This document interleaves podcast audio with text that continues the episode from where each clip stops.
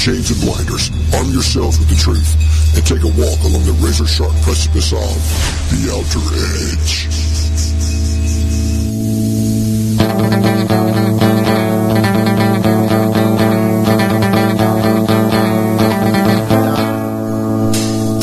So here it is. It's already the middle of November. It just it just seems like October got over with, and here we are in November already. I it's it's it's a it's a conspiracy, Mike. I tell you. Yeah, it's yeah, time keeps marching on into the future. Ah, that's right. Boy, you know, you should be a songwriter. Yeah, actually, I should have said slipping, but hey, Yeah. Time keeps on slipping, slipping. See, I'll never be, I'll never be a, a musician because I just can't sing. well, you know, um, we have with us tonight, uh, Mike, and, and we're gonna just, we're just gonna go just right into it. Um, we have, uh, just, uh, uh, uh, an, an excellent guest with us, and I'm really had, really happy to have, uh, um, uh, Steve Ward with us. And uh, Steve, uh, you can uh, you can join us in our pre-interview conversation if uh, if you're willing, if you're brave enough. Absolutely. Uh, hi, Tim. Hi, Mike. How's it going? Good. How are you? Uh, beyond wonderful. Good, good. Okay, now Steve, uh, uh, where uh, uh, where are we talking to you from uh, uh, this evening? I'm in uh, Marshall, Michigan, South Central Michigan, about uh, oh, 10 or 11 miles east of Battle Creek. oh, okay, okay. Oh, that's a that's a beautiful part of the states.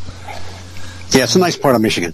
Yeah, we uh, when I was a kid, uh, we used to have a cabin up in the, the Upper Peninsula of Michigan, and so Oh, yeah. from, so from Central Indiana, you know, I mean, we drove right through, uh, you know, that that part of the states uh, where where you are. Have, have you are you have you always been a Michigan resident or just a, Yeah, I, I grew up in the uh, Detroit area, north of Detroit.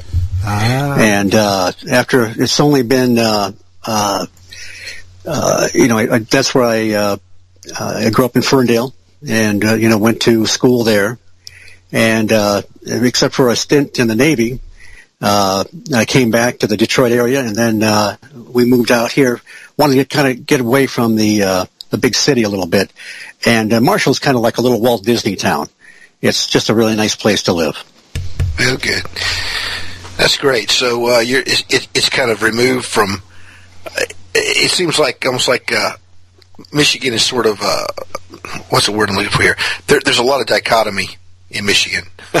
yeah, that's yeah. I guess that's a nice way to put it. yeah. In other words, in other words, you know, you drive one direction, you're in the middle of Detroit, which is like you know urban. Uh, well, degeneration, and then you go to the other I was direction, I was going to I was going to say hell, yeah, urban hell. and you go somewhere else, and you're in the middle of uh, uh, burgeoning uh, Sharia land, and uh, yeah, so an adventure, no matter which way you go. That's that's that's true. Well, uh, gentlemen, I wanted to ask you: um, Had you seen the reports uh, about the Trident missile that was fired over California? It was a Saturday evening, I think, uh, wasn't it? Uh, yeah, that's pretty wild because you know, of course, all the crazy stuff came out, especially on Facebook. It's an alien spaceship, you know, and uh, you know, um, all kinds of stuff, and yeah, Well, now, you now, know, think think about it though. I a mean, you comet. know- I saw somebody said it was a comet. They had all this crap about it being a comet. oh yeah, and I saw that as like, oh my Yeah, gosh, how, yeah. how could you think it was a comet? Yeah, exactly. You know, but you know, face it. I mean, you know, if you're somebody who really, you know, I mean, you've never seen something like that before. Yeah. And uh, you know, it's and and it, it it certainly the video that I saw of it was remarkable. I mean that uh, that would put the fear of God into you. Sure. You know, if you, if you weren't you know familiar, you know, with that kind of phenomena. And I was uh, I, I was just reading earlier today um, some uh, an article that was saying, you know, why the Navy would choose at that particular time of the day to shoot a Trident missile right over California. And you know, some of the uh, some of the comments in this article was saying that maybe they did it deliberately. Maybe it was uh, almost like, first of all, it was a test of the Trident missile, Right. but then it was also a test to see um, how social media would react Could to be. something like this. and it could also be a, a, a way of sending a message to people who are encroaching on our territory. Um, you know, there have been a lot of uh, uh, incursions by Russian planes. There have been a lot of uh, there's been a lot of activity by the Chinese in the Pacific. I mean, who knows? We could have been sending a message. I mean, even even North Korea throws one up in the air every now and then. Yeah, that's what I. That's what I think. Uh, you know, they they deny it. They say, "Oh no, this is not to uh, you know uh, rattle the Russians' cages or anything like that." But Yeah. like, you're right. We- There's, been a lot of incursions in our space.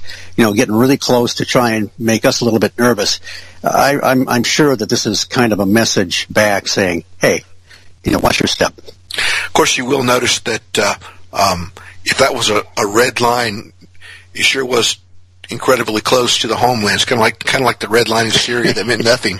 You know, you Right. want to really you want to really make them nervous. Launch a Trident missile right next to China, right next to Russia. Oh, You know. oh my gosh. Yeah. and say, hey, look, we're doing a missile test right by your, sh-, you know. That'd make us all nervous. I think. Oh yeah, Yeah, yeah, yeah. it would. I mean, I'm not I'm not sure that the desired effect of launching one off the coast of California is going to, you know, really be there. So.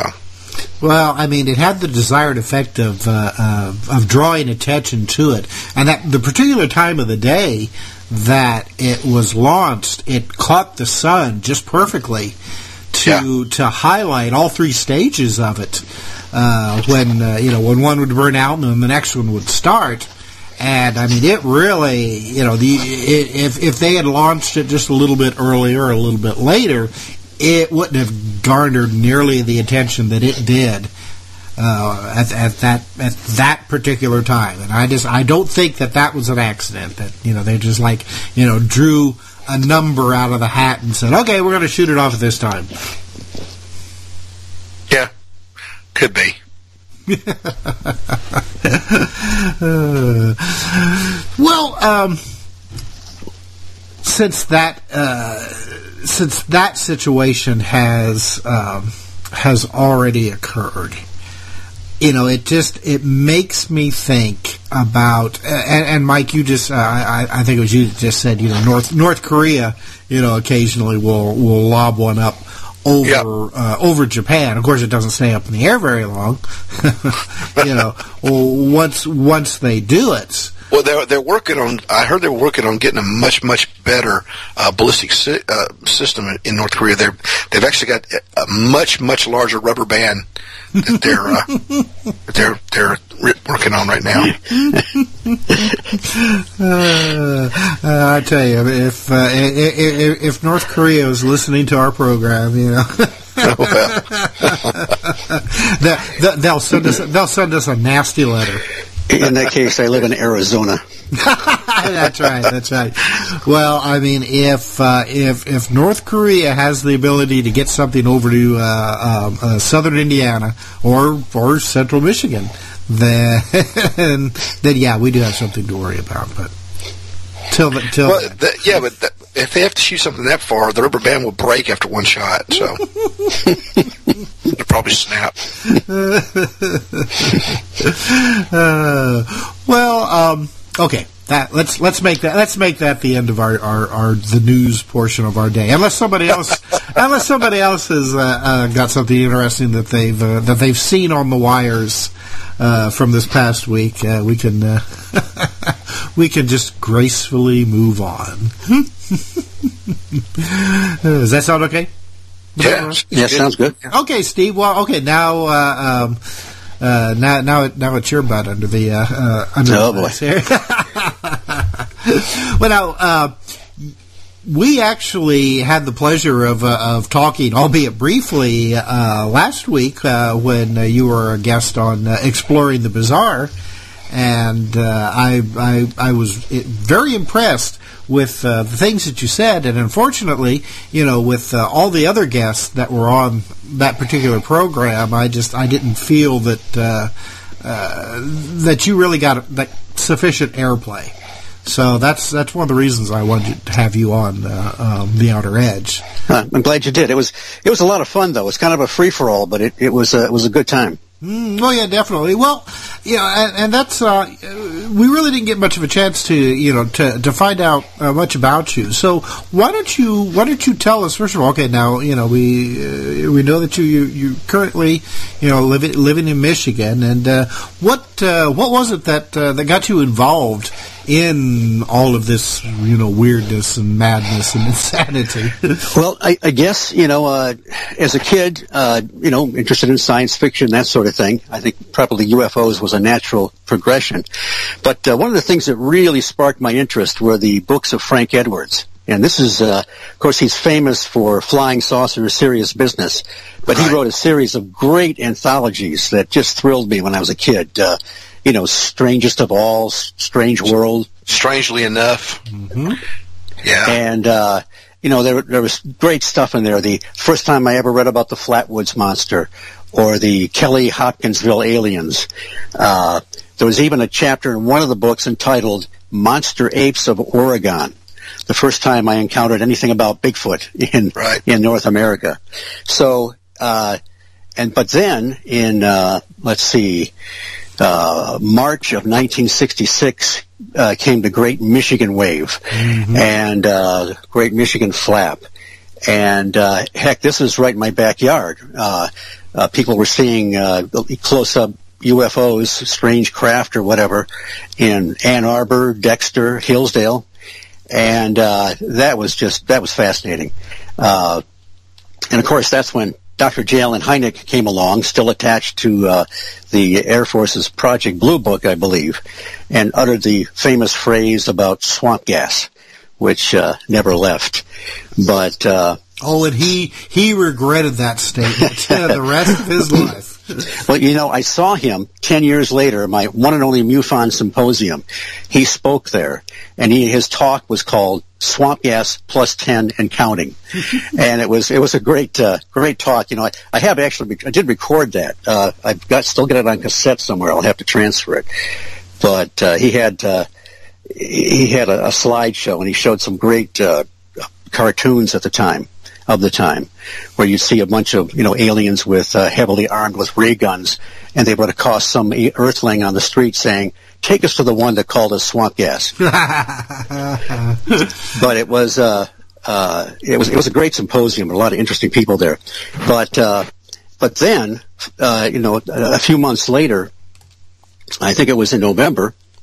Uh, over the wires came the one of the first reports about the Mothman, from uh, Point Pleasant, West Virginia, that chased two couples uh, down Route 62 out of the the infamous TNT area. And so I think that's the you know then we uh, you know we got together like a lot of kids did. We had a sort of a high school uh, UFO club. And uh, even a couple of our guys went on to publish a, a pretty decent uh, amateur UFO magazine called the UFO Phenomenon. Hmm. And uh, you know that was that was the start. And uh, you know, I've been hooked ever since. Uh, you know, well, you know, I, I, I remember a cartoon uh, from that time that showed. I mean, clearly, you know, a, a nuts and bolts UFO, you know, with the glass dome and the aliens inside, and then crudely printed on the side of it was the words "swamp gas." yeah, there was a lot of mileage out of that one. Mm-hmm. Yeah, but now, then, it, again, you know, the most fam- the most famous image of Mothman ever was the the Frank Frazetta painting. Oh, yeah. For the Mothman uh, prophecies, and and it didn't look anything like Mothman, but because it was because it was a Frazetta painting, you know, it was. it's still burned in people's minds to this day. A big alien with a moth-like head and big mo- colorful moth wings, which of course, it's not at all what Mothman looks like. I don't even know why they no. call him Mothman because he really looks more like a gargoyle with big red eyes. I mean, well, I can answer that that question. Uh, by the way, that, that that particular edition, for those that want to find it, is the 1991 edition, uh, big trade paper size, and it also they used that same illustration in an issue of High Times magazine. So everybody get out their High Times collection, and you can look that up. But uh, what happened was the uh, it, the, the Mothman sightings occurred uh, around the same time as the Batman TV show. So some uh, enterprising copy editor who nobody knows who it was just dubbed him Mothman, just as kind of a play on the Batman name. Because you're right, there was nothing there were no there were no characteristics of this whatever it was apparition creature or whatever that resembled a moth. And of course, So they, did did Keel? Where did Keel get the idea to use the term Mothman? It had already been you know he the the book uh, the Mothman prophecies actually took him about ten years to get published, and he had been writing articles. Uh, ab- about the, these incidents for quite some time, so the, the Mothman uh, name was already kind of ingrained in popular culture by the time uh, his book was published. Right, right. Well, now, I, I see that uh, that that your little uh, um, um, UFO group. Actually, it wasn't a little UFO group. Uh, uh, you actually managed to do a live radio show. Uh, Well, this was uh, this, we had that was the first one. The second group was uh, I was a lot older, and uh, it was kind of informal. But you know, there was actually several professional people kind of involved, and we would meet on Saturday mornings, and uh, uh, we uh, the, one our sort of de facto leader got us a uh, my my first radio interview, which took place 40 years ago, uh, in farm country in Ionia, Michigan and uh, that was that was that was fun. But uh, uh, there was some we had some disagreements. So we, we we a lot of us were very interested in John Keel. I mean, I've always been interested in Keel's writings, and uh, there was we had kind of a, a, minor dispute about whether we should dive heavy into the, you know, the Men in Black and that sort of thing. And I thought. Oh look! This is you know we were in the mid '70s. Nobody knows John Keel or the Men in Black, and I didn't want to, you know, frighten the uh, the local farmers to the point where they'd leave their farms and food production would would go down. Uh, so we kind of tempered a bit. We just talked kind of really basic stuff about UFOs, but it was very kind of uh, the the guy that that had the the uh, program. Uh, he did the best he could, but he wasn't that well versed in the subject, and. Uh, you know, it was around Christmas time. We were bombarded with all kinds of commercials. But we had one gentleman call. Uh, we were taking calls, and this one gentleman, I call him an old geezer, probably my age now. he he went on and on about temperature inversions, and he had seen one once, and he explained everything, and he just wouldn't wouldn't go away. And so finally, I said, "Well, sir, you know, some of these things have landed." And he said, "What? You mean they've come down?" And then he hung up. Man, Uh, the one a couple interesting things. Uh, at the very end, we were supposed to get a cassette recording of the of the episode, and it didn't record. And I thought, wow, just like John Keel, you know, because he had a lot of UFO researchers have had all kinds of problems trying to, you know, uh, tape things, record things, or whatever. I'm sure it was just a glitch, but I, I thought, wow, kind of a parallel there with John Keel. There you go, an early start to uh, some of the uh, recording weirdness that uh, that happens to us all, you know, over the years when you're uh, uh, investigating this kind of stuff. But one interesting thing did happen. We got a phone call in after the show was over that I fielded. And the guy told me about a silent helicopter he saw cruise over some cornfield in Michigan. At the time, I didn't know enough about the phenomena to really ask many questions. I think Keel's had published some articles about, you know, phantom airplanes and helicopters, but I didn't really know enough to ask him enough questions about it. But I thought that was pretty interesting way back then, you know, uh, having, uh, encountering a silent helicopter for whatever reason. right. Oh yeah, yeah. Well, I mean, gosh, the whole silent helicopter thing didn't come about really until the 1980s. Right. Uh, I wondered if, if some of it was occurring out west eh, with some of the animal mutilations. I, I don't know. But that's the first time I heard of anything like that in Michigan. Okay, now, uh, what about your uh, what about your roommate that uh, may have had a couple of uh, unusual encounters? Well, this is, uh, uh, we, uh, we were, you know, heavily immersed in John Keel. And one time he came back, uh, from wherever he was and he said, you know, I, I he was out and, uh, there was this guy uh, in this car, a dark car, black car, and he's dressed like classic men in black. Couldn't see any features to really, you know, uh, wonder if he was uh, to to state if he was had, you know, some of the odd features that are reported. But he said this guy just kind of, uh, you know, stared at him and and he, he was kind of creeped out. And I thought, well, okay, this is the Detroit area. Having a gentleman stare at you from a car uh, isn't really may not be paranormal, but uh, shortly thereafter. Uh, he worked at a chain store that had the subtitle uh, Expedition Outfitter, and he went to lunch, came back, and he heard his coworkers talking about these strange guys that came in to buy some gear, uh, uh, camping gear and so forth. And uh, he started asking them questions, and, and, he said, "Yeah, they're from the Air Force. They were in uniform, but uh, it turned out their their hair was a little bit too long. They had." Uh, uh, uh, kind of Asian features, hmm. and uh, seemed to you know represent some of the the MIB phenomena. Now, you know, is it possible these guys were hoaxing him, uh, my friend, because he didn't actually see this? Uh, sure, but you know, how many people knew enough about the Men in Black back then to create a, a, a believable hoax? Right. So I, you know, I don't know what to make of it, but it was right in the midst of. Uh, I even had some weird phone interference one time, but nothing to the level that some people have uh, reported. So just, just kind of an interesting incident. Well, yeah, the whole thing with the, uh, especially the uh, the Asian features, uh, the the the long hair, where there shouldn't you know there shouldn't be on a military person at least. Uh, uh, those are those are classic. Uh, men in black, black descriptions. Boy, just give them kind of an olive tin skin. Right, exactly. Yeah. well, they've even been, they've even been described as Asiatic at times. Mm-hmm. So, right. Yeah. Very interesting. But if you want to digress from that just a little bit, uh, come forward in, in, uh, in, more recent times. Sure. I've got a really strange Men in Black report that I, I talked to a lady about. Uh, I attend the Michigan MUFON meetings in uh, in Flint, Michigan. Uh, hit about Bill Konkolesky, and uh, he does a pretty good job. Well, I was, you know, you go there, you have brunch, you listen to the speaker, but beforehand, you get a chance to just to talk to people. And this one sweet lady, you know, we were talking about this and that. And she said, "Would you like to hear my Man in Black experience?" I said, "Sure." So she talked about she was as when she was uh, very young. She and her husband had just been married. They were hitchhiking. They were picked up by uh, a black, I don't know if it was a Cadillac, but a black car, two classic dressed men in black with fedoras.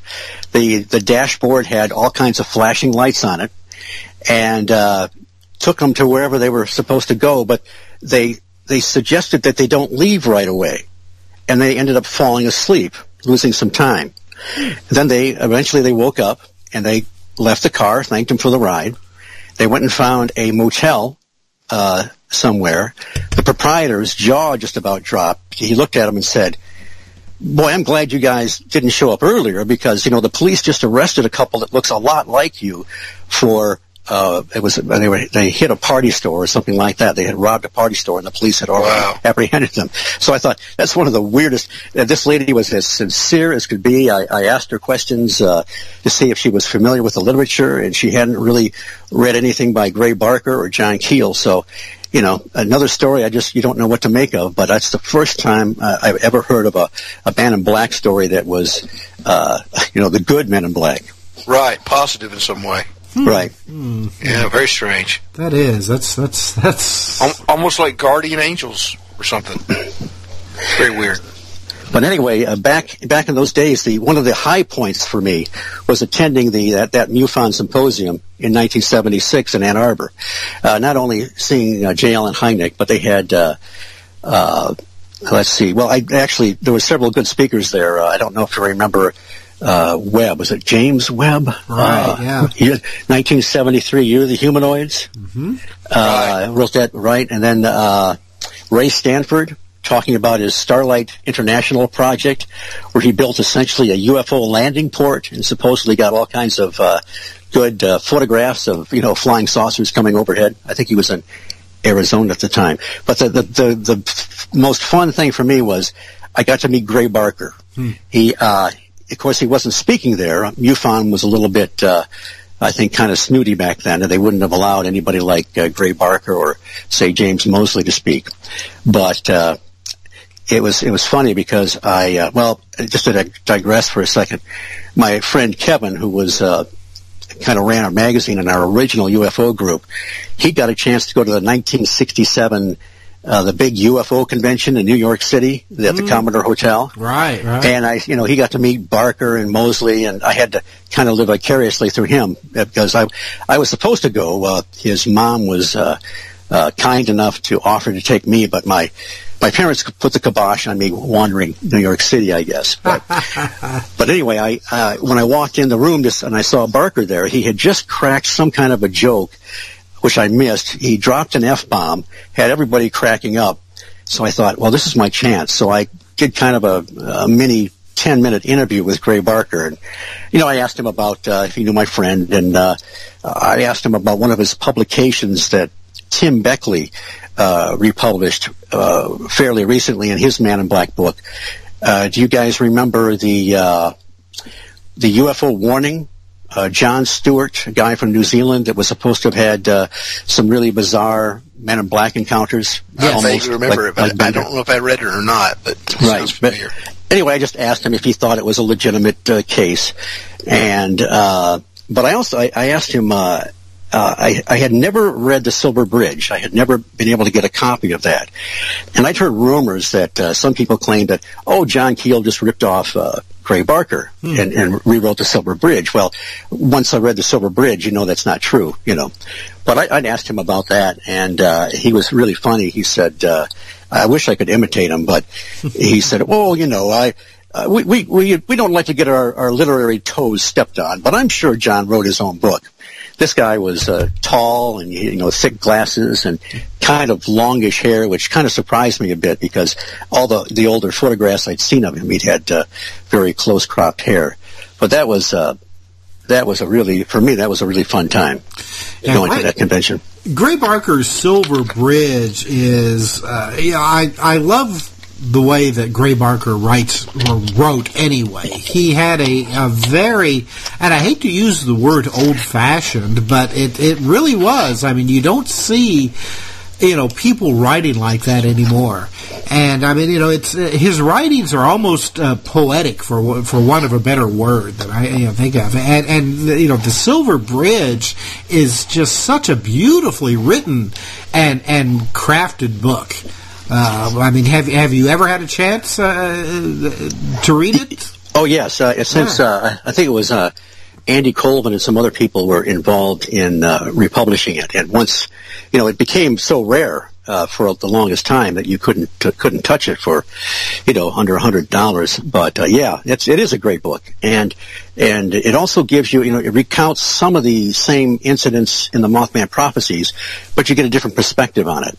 And even, you know by this time and before I didn't know that you know uh, Gray Barker could be oh, use certain, you know, artistic license in his writing to to the degree he did. But that doesn't matter. It's it's really it is a great book, and I uh, and uh, what is it? New Saucerian Publications, I think, has been resurrecting a lot of his stuff. Of course, right. Tim Beckley's been doing it for years, for decades. Oh yeah, yeah. yeah. Well, I mean, uh, Gray Barker was uh, Beckley's first publisher. Right. Right, and, if you had managed to make it to the uh, to the UFO uh, uh, conference there in New York, uh, you probably would have had a chance to uh, to meet Beckley. yes, and, and, I know I'm sure my friend Kevin probably met him uh, back then too. So I, uh, you know, I've been ordering books from Tim for decades, so I, I almost feel like I know him. I think uh, probably the first thing I ordered from him was uh, Rainbow City and the Inner Earth People, maybe something like that. Yep, Michael X. Yeah, yeah, okay. That's that's that's one of his. You know the uh, uh, the Michael X story. I don't know if you're familiar with that. I mean, I uh, I never knew much about him except for you know through his books until uh, Beckley told me one time that. Uh, uh, at one point, Michael was getting um, kind of almost like oh gosh, what's the what's the word? the um, almost like a medium type of um, um, contacts with uh, um, you know ultra terrestrial beings or whatever you would uh, want, uh, want to call them. And at one point, he received a contact that told him to, to that told Michael X to go out to like a certain field at a certain time at night, and, you know, on a specific day, and that you know he would have a chance to you know like uh, meet the UFO people.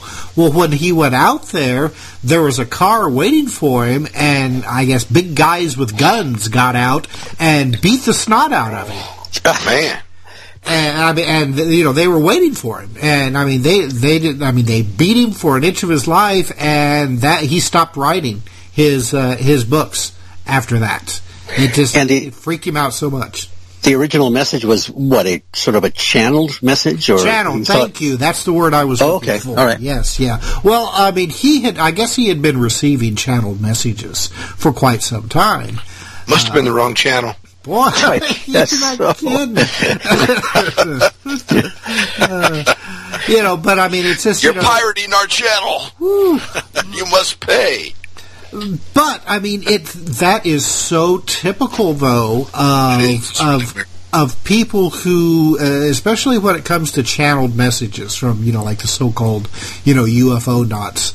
Uh, you know, because I mean, time after time, these these uh, contactees they'll receive these messages. They'll be given predictions that will come true, and uh, and then you know maybe they'll get one that's that's especially dire, you know, almost like you know uh, like the Mothman prophecies, and they're dumb enough then based on you know the ones that came true earlier then to make say like a press announcement or something like that, and then nothing happens, and they're just left a fool.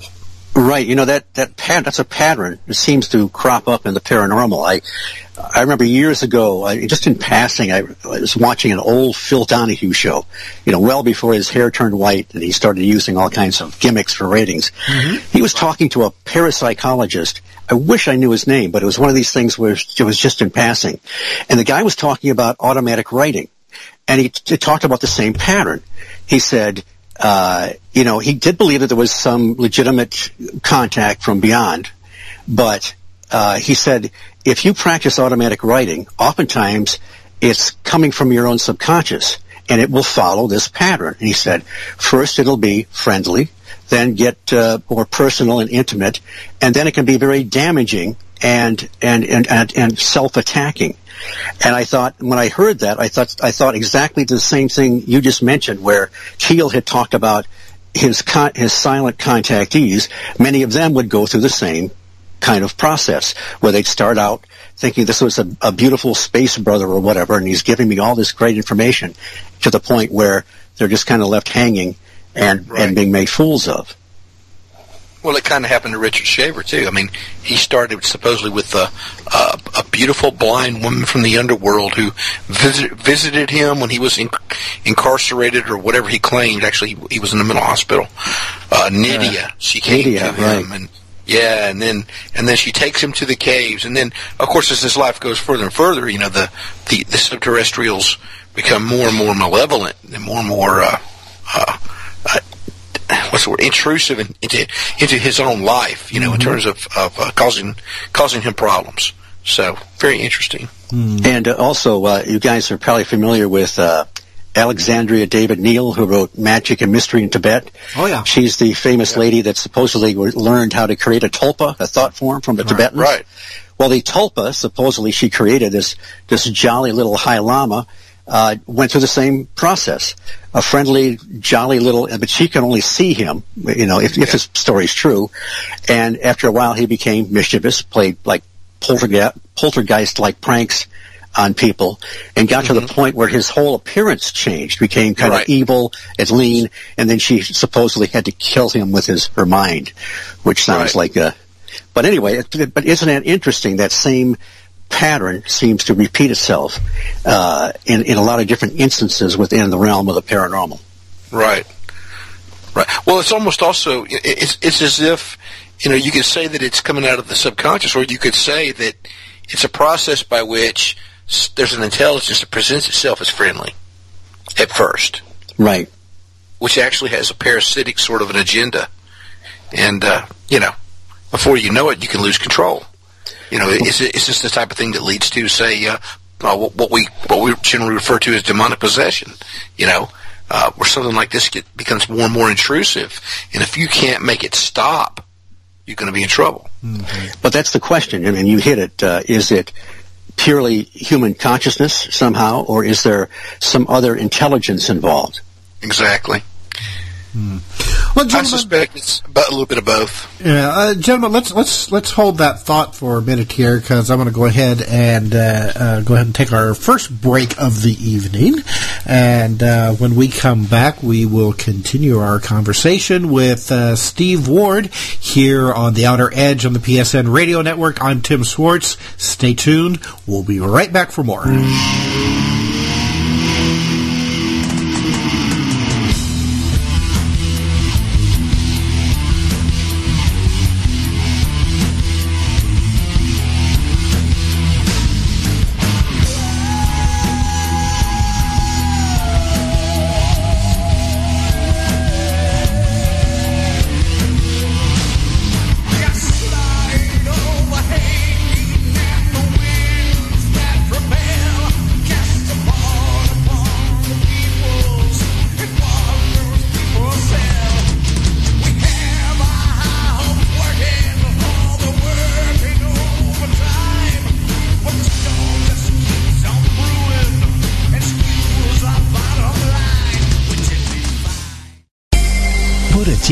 Professional consultants behind your home or business computer with Key Information Solutions, providing solutions to your internet and computing needs while keeping you on the cutting edge of technology. Preventative maintenance and networking support, hardware and custom built computers. Let Key Information Solutions be your personal tech staff for your home or office with affordable hourly, monthly, or annual rates to fit anyone's budget. Call Key Information Solutions now. 954 973 3374. That's 954-973-3374. Or visit keyinformation.com. Conspiracy Journal is your number one source for the hidden world of the weird and strange. We bring you thought-provoking and controversial material for free-thinking individuals who are seeking what is really going on in our world today. Some of this material may adversely affect you. Other pieces are meant to enlighten. Either way, be prepared to be intrigued by such things as the reality of UFOs, ghosts, strange creatures from time and space, hidden conspiracies, time travel, Nikola Tesla, suppressed technology, and a whole lot more. You can find out more by visiting our website at conspiracyjournal.com. There you can sign up for our free weekly newsletter sent directly to your email address. You can also receive our free print catalog. Just send your name and mailing address to Mr. UFO8 at hotmail.com. I'll spell that out for you. M-R-U-F-O, the number 8 at hotmail.com. Mr. UFO8 at hotmail.com. Find out what they don't want you to know.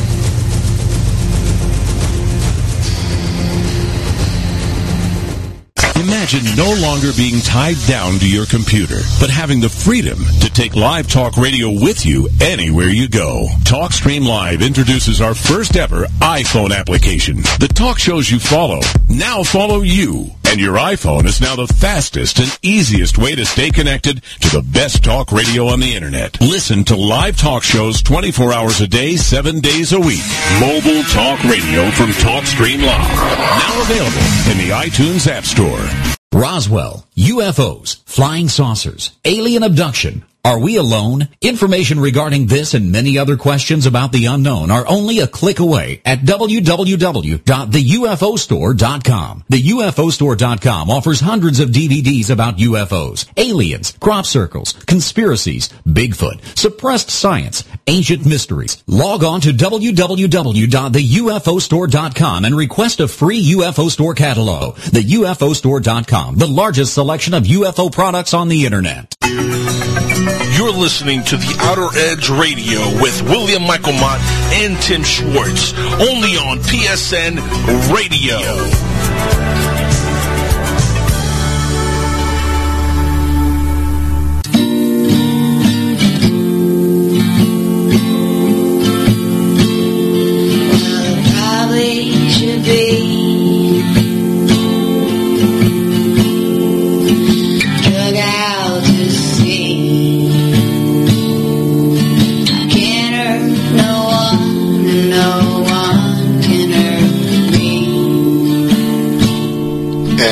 Back to the Outer Edge. I'm Mike Mott here with Tim Swartz our special guest Steve Ward.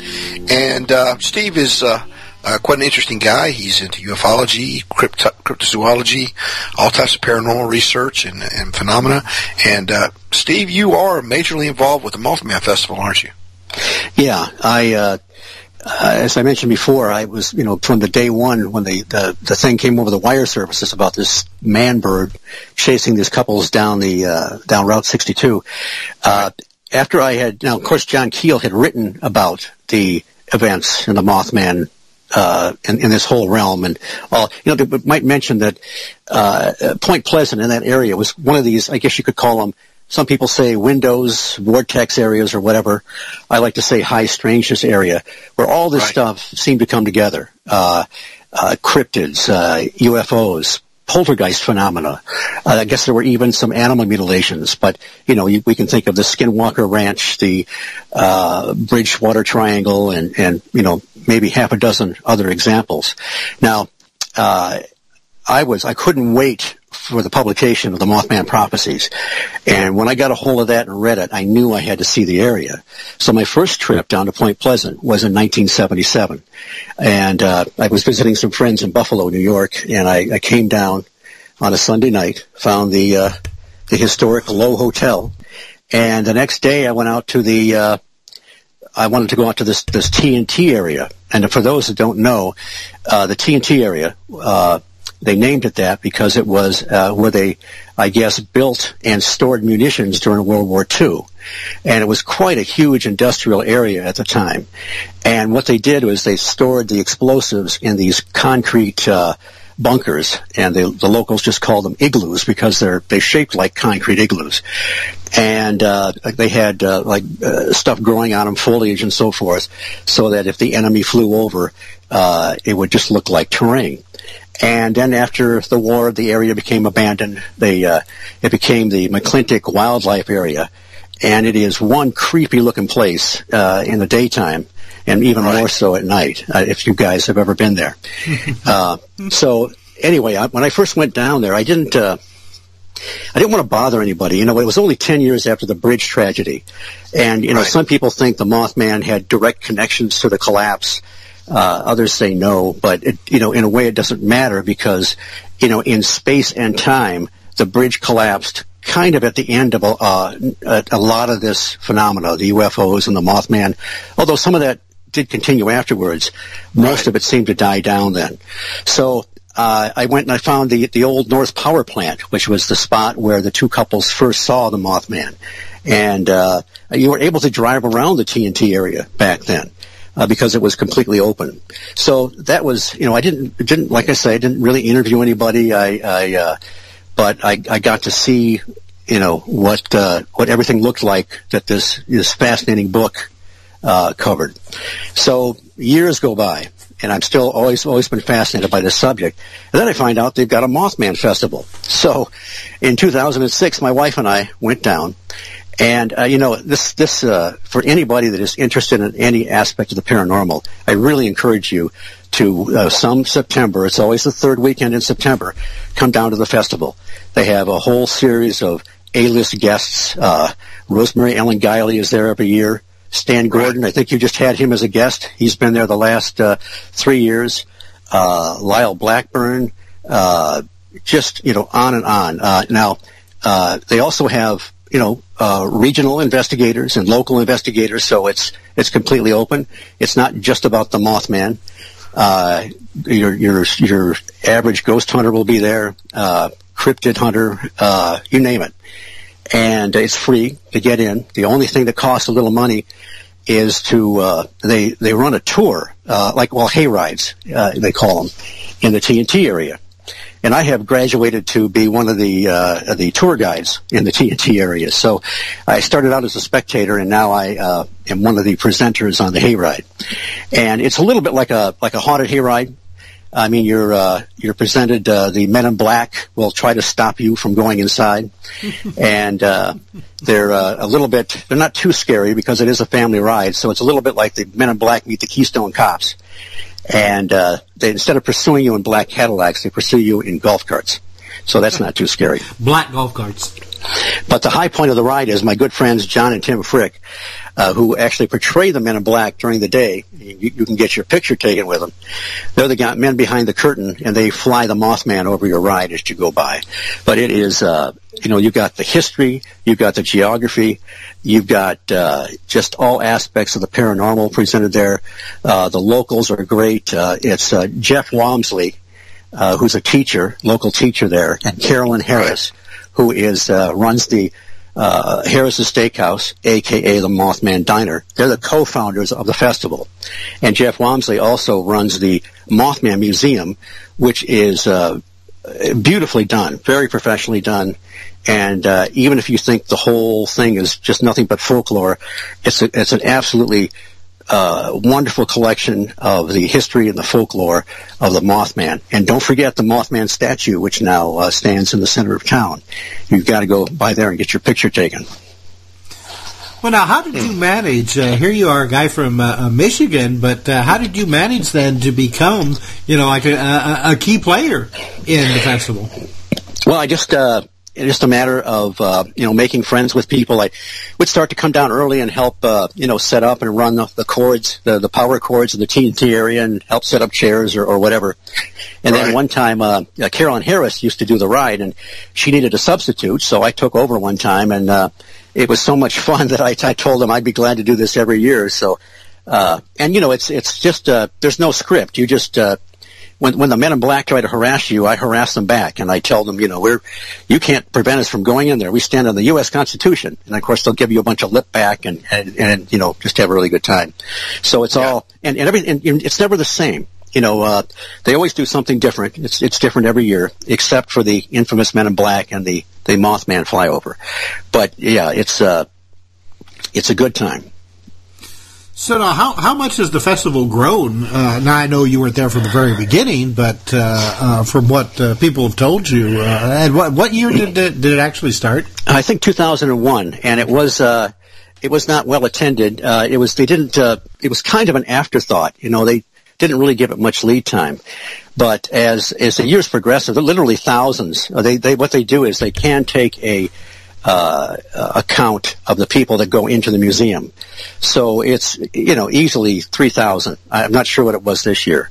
But, uh, you know, the one I, one festival I wish I had gone to was 2003 because that's where John Keel when he showed up, oh, and that's that's when they first unveiled the uh, Mothman statue.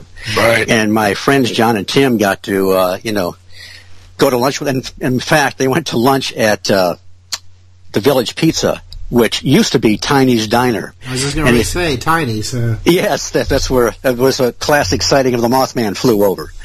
But uh, they had long conversation with John, and he told them about some of the things editors had done to the Mothman prophecies and some of the the, the manip- manipulations they'd done. So they got a lot of good insight there. Right. Well, listen, you have some background in electronics and electrical stuff, right? I, I, I well, uh, I uh, sell two electricians. I work in electrical wholesale. Right. So, what, I, so what do you what do you think about some of the electronic um, interference that Keel would would receive on his telephones and so forth? Do you think that that was just people interfering with him, or, or does there seem to be something inexplicable going on? You know, it it might it could be governmental stuff. You know, he made a strange comment. He said that a lot of the, the stuff that uh, UFO witnesses were going through with the same thing that, that people that were uh, uh, investigating the Kennedy assassination were going through. Hmm. You know, so I wonder. But that being said, uh, I just heard Nick Redfern on a uh, another show talking about. You know, he Nick, of course, has written a book on everything in the paranormal. Uh, he said that whenever he talks, or oftentimes when he talks about two specific subjects, the Men in Black and the Black-Eyed Children, that's when he'll get a lot, they'll get a lot of this kind of electronic influence or things will be disconnected or, you know, people can't hear each other. So there definitely seems to be, uh, I, and I can't explain it, but there does seem to be a paranormal element in some of this stuff. Right. But that doesn't rule out, you know, there always seems to be a, a military or government presence sometimes. It, it, it, seems like you have more than one thing going on, and and there's something yes. that seems to uh, take advantage of the opportunity to mimic or confuse, you know, Yeah, whatever you know, uh, whatever it is, there's it's not one thing going on, and that's it. Just it can't be. You know, it just can't be. Yeah. Well, um, why don't you, for uh, I, I guess some of our uh, uh, our listeners who who maybe have uh, maybe they've been living in a cave all of their life, why don't you uh, tell us a little bit about the whole uh, uh, Mothman uh, uh, incidents? I mean, you know, when did it start? Just exactly what happened? Well, the uh, I, I guess there were some claims of some earlier sightings, but the big one was November fifteenth, and that's when uh, uh, Linda Scarberry and her husband and the uh, Mallette, Steve and, and uh, Mary Mallette. Uh, they were married, two married couples, but the, the TNT area by that time had become kind of a lover's lane. And one of the pastimes was to, uh, as they would say, chase parkers, which simply meant they'd sneak up on, uh, people that were parked in their cars and shine their, their headlights in there just to kind of, you know, unnerve them a little bit. Well, they were doing that. They were just having a good time and, and cruising through the TNT area. And they came by the Old North Power Plant, which, by the way, has been long torn down. And they saw uh, some kind of a shadowy figure, and when they got a better look at it, it had red glowing eyes, it was sort of man-like, and it had wings. And Linda Scarberry said, when I, I was able to talk to one-on-one to some of the original witnesses, and I was able to speak to Linda Scarberry a couple times before she died, it seemed like to her that its wing was actually caught in the fence uh, temporarily. Anyway, they got the hell out of there, and they, they headed down uh, Route 62 as fast as they could. And this thing followed them. And uh, at one point, it, it, I guess it uh, was supposed to have landed on a uh, a sign, and as they went by, and it followed them all the way into town, and then they didn't see it anymore. That was the big one, and they that's the one that hit the wire services. And then uh, there were several classic sightings. Uh, Marcella Bennett. Uh, she they she was they were visiting some friends the Ralph Thomases I think in the uh, TNT area. They, there was another like your friend they did they lived right in the TNT area in a really remote Right. area. And I can't imagine what that would have been like back 50 years ago Oh yeah. you know. Uh, but uh, uh, anyway um, they uh, her brother was trying to get her attention. She was holding her infant child and her brother was trying to get her attention because there was some kind of a UFO or light in the sky, and she wasn't really didn't really want to look at it. And then all of a sudden, next to her, this thing rises up, and it turns out it's the Mothman or whatever it was. It uh, it it rose up to its full height, the wings spread, and they ran back in the house. And uh, this thing walked back and forth across the porch while they were in there. And I heard, I never, I never had a chance to interview her, but uh, uh, I think it was Andy Coleman did a long form interview with her, and I've seen several. You know, she's a very sincere lady, and uh, you know, when you, you talk to these people, I don't know what happened. You know, I, I don't think this, whatever it was, I don't think it was a flesh and blood animal. It seems maybe maybe it was paraphysical or temporal. I don't know, but it was Right. it acted more like an apparition or a projection, and I can't Right. you know I can't really account for it. But but you know you talk to some of these people, it was it, it was life changing, and you know you you you can you can hear the fear and and anxiety in their voice when they talk about it. Now. Uh, Faye DeWitt was another one. She was a young girl. Uh, she was with her siblings, and uh, her brother drove out there, you know, to say, "Ah, you know, I don't believe in the Mothman." And they, sure enough, they had a close encounter. The thing was supposed to have run by the car.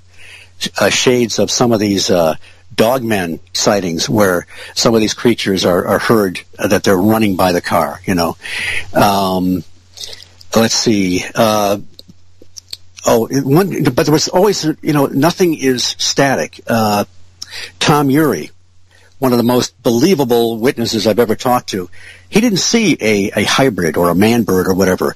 He saw a large bird. He said it was about, had about a, a 10 to 12 foot wingspan. And he said, it was not a condor. It was not a sandhill crane. You know, it was not all the things they said it was. He said, There's, I could not identify what it was, but it came down very close to his car. It was like a Thunderbird, like the old Thunderbird sightings.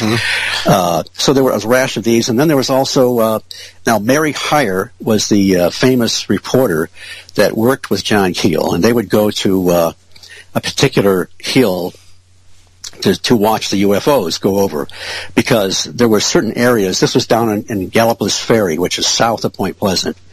And also there's another well-known road called Camp Conley Road, uh, which is north of Point Pleasant. And there were certain areas where there was just a lot of, uh, and they, they were even seen in town. It was a very, very heavy UFO activity. Um, and actually, uh, we, uh, my friends and I found finally found where that hill was, which, which we have dubbed Keel's Hill. For years, we've been trying to figure out where it was, and we, we finally finally located it. But uh, uh, Mary Hyre is w- talked about these strange men that would come into her office. Uh, they wouldn't blink their eyes. They were kind of classic men in black in dark suits, usually. Uh, very odd characters uh, would speak in halting manner. Uh, one little gentleman picked up a ballpoint pen and was just fascinated by it like he had never seen it before.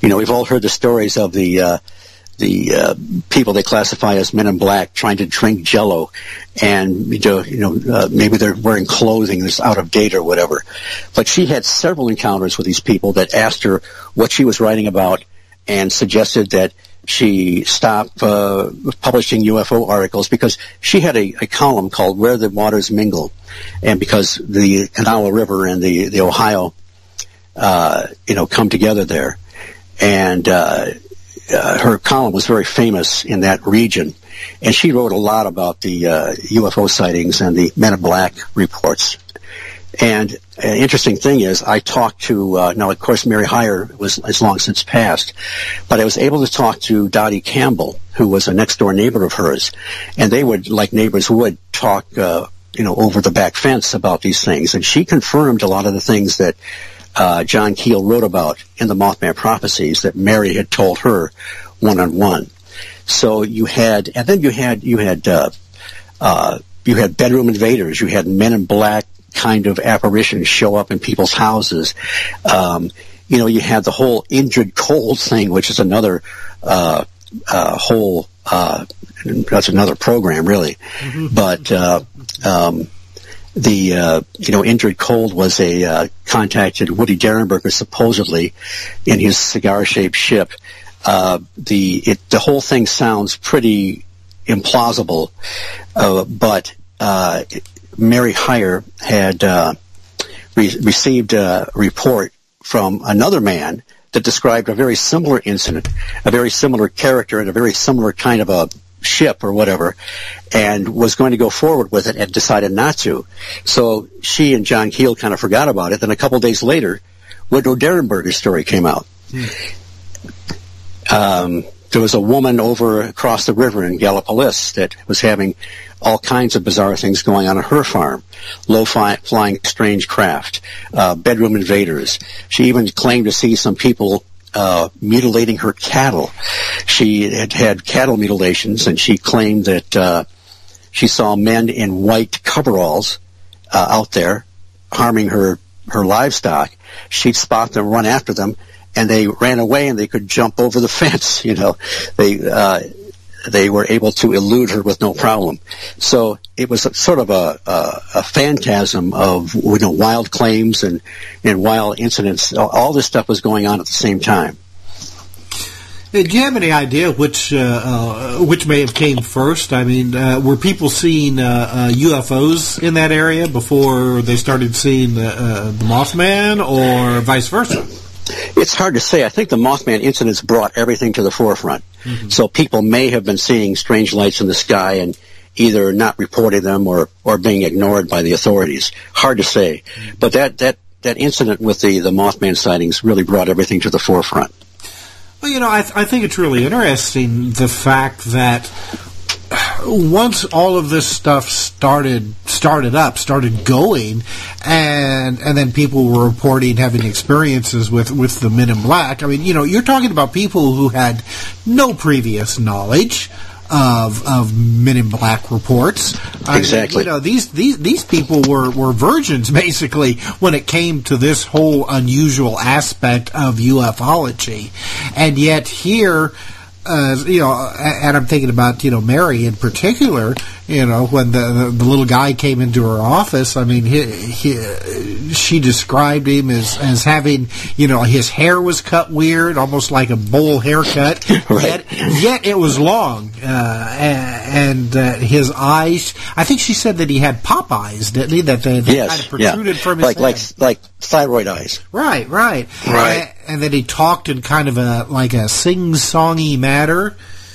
Uh, and, and you know, and, and, and somebody told me one time that she had said, and I don't know if this was in Keel's book or not, uh, but somebody who lived in Point Pleasant told me that she said that that she had the impression that she was talking to a dead man.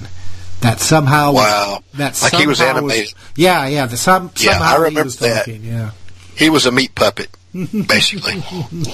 yeah, I, I remember that. That's bizarre. And, Keel, I guess, collected. Uh, now I've never been up there, but there were a lot of weird things going on on Long Island too. A lot of uh, Men in Black reports, and uh, I've never been to Mount Misery up there, but I guess uh, that was another hot point for UFO sightings and uh, strange uh, visitors. and it was happening at the same time Yes. as as the Point Pleasant stuff uh, uh, was as well. Yes, uh, uh, yeah, I can I can confirm. I mean, I've been I've been to that area, and I mean, it's still the Mount Misery area is still. Uh, I mean, it's not that heavily populated, and there's something just odd about it. Yeah, I've always wanted to get up there, see what it was like. Well, and and uh, I'll tell you something here. We had on um, a couple episodes back uh, a gentleman by the name of uh, uh, Joshua uh, Cutchin, who uh, Right. who wrote the book a, a Trojan Feast. And one of the things that he talked about was uh, some of the some of the fairy lore, where the fairies or little people, whatever you would want to call them, would uh, would ask for salt from people.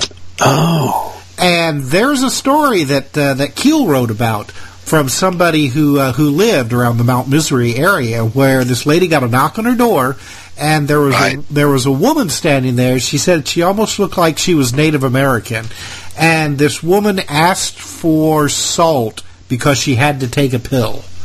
And so, and so she was, the, you know, the housewife uh, brought this lady, you know, like some Morton salt, and she she shook some into her hands, took it, and then you know, took the pill, and then used the salt to chase it. Very strange. Yeah. I remember that her her name was Leah. That's the lady that wanted the salt. Mm-hmm. Yeah, I know. That's that's the thing. Uh, I've almost, I've told people, you know, uh, people asked about reading the Mothman prophecies. I, I tell them, you know, you almost have to read a couple other Keel's books first. You kind of work yourself up to it because if you read, if you don't know much about the paranormal and the lore, and you dive right into the Mothman prophecies, it's just mind blowing. You know, it's it's like, well, he's got to be making this stuff up. But you know, if you can kind of work your way in, maybe read uh, Strange Creatures uh, from Time and Space or a couple of his articles first, then maybe you're you're ready for the uh, the big leagues. Oh, uh, and I definitely recommend uh, the Eighth Tower. uh, Oh yeah, which was actually supposed to be part of uh, the Mothman prophecies. right. Yeah, but uh, About two thirds of that, I think, is from the Mothman prophecies. But you know, the the book that really, uh, I guess, electrified me was the one before the Mothman prophecies, and that was UFOs Operation Trojan Horse. mhm, yes, that that's where he that's for, for me you know i was uh i was very happy with uh little silver suited aliens you know jumping out of egg shaped craft collecting soil samples. And Right. uh when i first you know we first heard about keel's book i thought i really had a a lot of resistance to it. Uh that and uh jacques Vallée's passport to magonia which of course touch, touches on the connections between modern day ufo experiences and fairy lore. But uh, uh, one other thing, you know, I think the thing that helped pave the way for Trojan Horse was Allen Greenfield's alternate reality theory. Do you guys remember that? yes, yes, definitely. That uh, my uh, friends that published that little uh, amateur magazine got permission to publish. I remember his uh, alternate reality theory, and uh, that was that was pretty interesting because he was trying to come to grips with the fact that Right. UFOs appear and disappear. Things aren't, you know, weren't, uh, you know, like a, like the narrative in a story, beginning, middle, and end. Something was was wrong there. Well, eh, for for the listeners out there, explain to them what Greenfield's theory is. Okay, he he was inspired, I believe, by uh, uh, L. Sprague de Camp, a great uh, fantasy writer, wrote a Right. book called the, the Incomplete Enchanter. And Right. in that story, that sounds right. Okay, in that Yeah, story, that's it. It, hypothesized there was another dimension where unicorns and some of these uh, creatures really existed, and occasionally the two our two worlds would touch. So somebody would be out in the woods or whatever and say, "Oh my God, there's a unicorn," but then the the universes would shift back and it would disappear. So that was kind of what spurred the idea of, well, maybe that's maybe that's what's going on with some of these strange craft. You know, they're not coming from outer space; they're coming from some kind of an alternate reality. And uh, you know, he was way ahead of his time, I think, because a lot of people, I think, resisted that notion too, back, and they still do, really. Oh yeah, well, I mean, it's. Uh, uh, I think now, though, you know, here in the 21st century, more and more of us, I think, are more accepting of this uh, of this idea that there is probably not much of a difference between uh, UFOs and you know ghosts and paranormal, maybe even uh, you know uh, Sasquatch and, and the other types of uh, uh, cryptid sightings. Well, look at look at Stan Gordon's research. That classic uh, sighting in uh, Pennsylvania, where they, they saw the craft come down and saw the you know really strange looking Bigfoots uh, walk by. You know, with the they had the I think greenish glowing eyes, and then the, the craft disappeared, and the uh, the Bigfoots were not affected by bullets. And uh, I mean, it, the whole thing was almost like it was staged, or uh, I might want to call it a paranormal diorama or something like that. You know, it, it wasn't it wasn't as if this was a metallic craft that released these animals. There, there was something else going on. It was almost like a the whole thing was kind of a projection. Well, Right. that's you know, and that's something that we've we've talked about in previous episodes, where you know we'll bring in the uh, the jinn uh, and and the whole idea of you know like uh, uh, almost like supernatural tricksters, you know, uh, may, you know mimicking these things somehow. I know uh, um, Rosemary Ellen Guiley. Uh, that's uh, that's that's you know her big thing right now, and she's written several books on the subject. Right, and uh, she has also. I, I got to meet uh, my wife and I got to meet Rosemary at that first festival, and we've uh, become friends since. And she has. Uh, we have kind of a group that we're actually we're going down again in November. I don't think Rosemary will be there this time, but uh, there's a group of us she has dubbed the Mothman Irregulars, and we try and get down there as much as possible. And uh, so yeah, being able to talk to her a lot about the the jinn and and so forth. Uh, we uh, she has really been kind of I think testing the jinn hypothesis, if you will. I know she has uh, investigated several high strangeness areas, which of course are you know are secret. You know, otherwise uh, UFO investigators would be all over them. But she's been to some. Uh, uh, areas, I th- probably I think around Pennsylvania, West Virginia area, that have exhi- exhibited some really, really bizarre activity, and uh, so yeah, she's. Uh, in fact, uh, one uh, at the end of one of the festivals, we were approached by actually Rosemary and. Uh, uh, and John Frick were approached approached by a young lady that was having all they were having all kinds of uh, strange goings on on their property, and she wanted to know if we would come and, and take a look, and and uh, so we did. Uh, the next day after the festival, and uh, I, it's a location I can't give either. I was it was kind of a preliminary investigation, but not my investigation. But I was privileged to be there and hear all these people talk about their stories. Uh, the thing that prompted this was this young lady said she she described some kind of a cryptid or creature on her property that seemed to be vaguely reminiscent of the Jersey Devil. It had kind of a yeah, kind of a horse-like head and wings and so forth. And uh, when we got there, uh, we just kind of Rosemary had a, a, uh, a recorder going, and uh, everybody was just kind of. Uh, you know, they, they were finishing each other's sentences, uh, and they were reminding each other of different things. It wasn't, it wasn't at all like it was staged, but they talked about they'd seen a classic disc-shaped UFO all lit up. They'd seen some kind of a shadow person or whatever, uh, typical haunting phenomena. Uh, when she was a little girl, she would hear somebody singing coming from the holler, uh, and they couldn't find a source for it. The the one guy even said, talked about some kind of creatures he dubbed as grave robbers, and I thought, Right.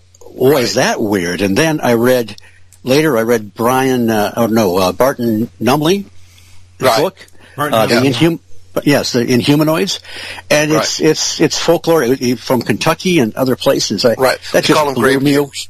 Grave diggers, right? Yeah. And I Yeah. thought that's so weird to corroborate uh, that uh, legend uh, from that book, but it was uh, it was quite an experience to hear all these people talk about all these these strange things.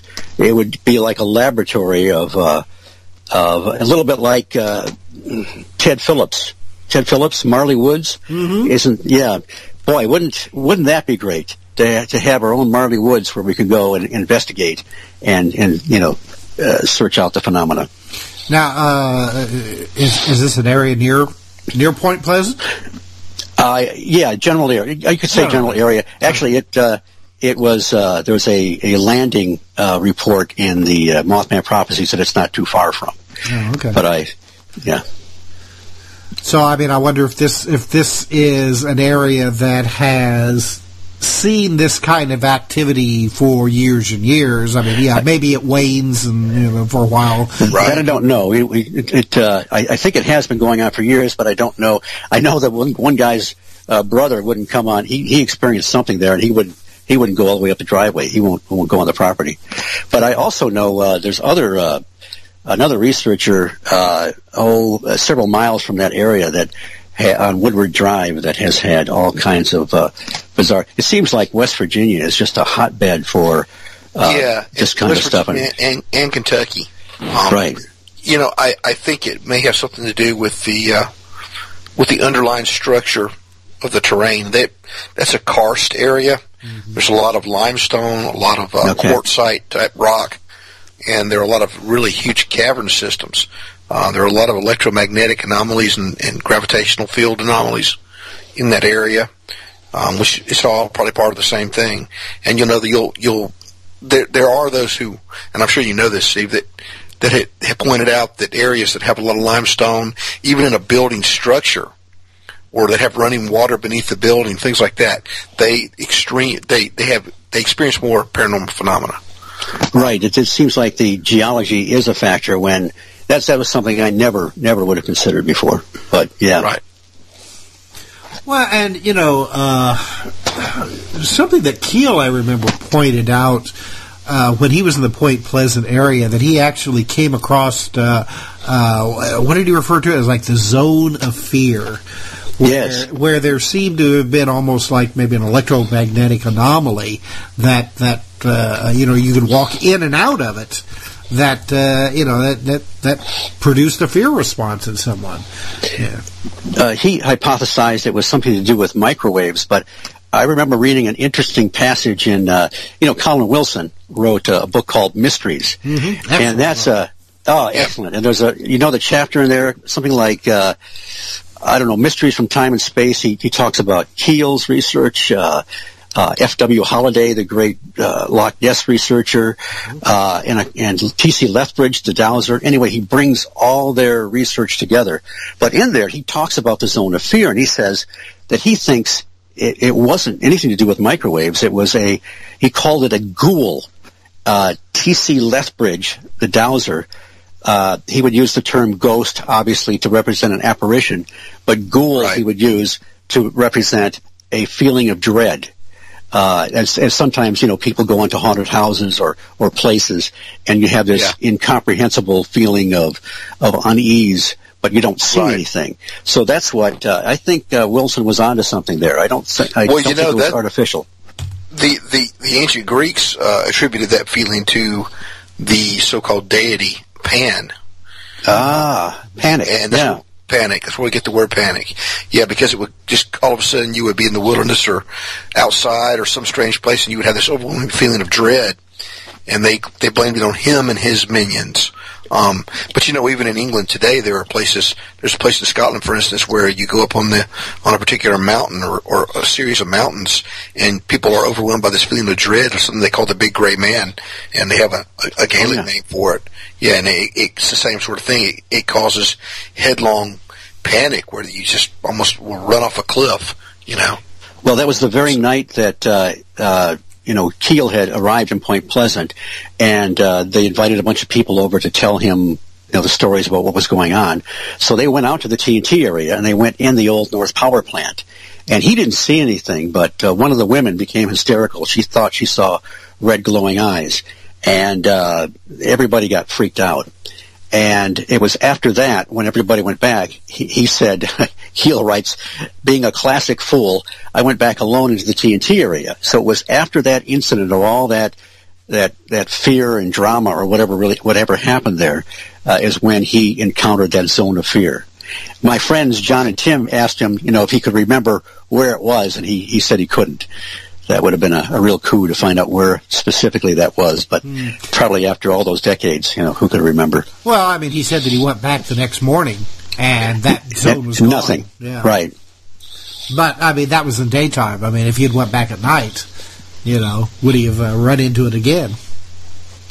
I yeah, I don't know. Yeah, you know, it's it's also it's very reminiscent um, of the kind of like the the new meme of the uh, the black eyed kids, where you know they'll come knocking on somebody's door.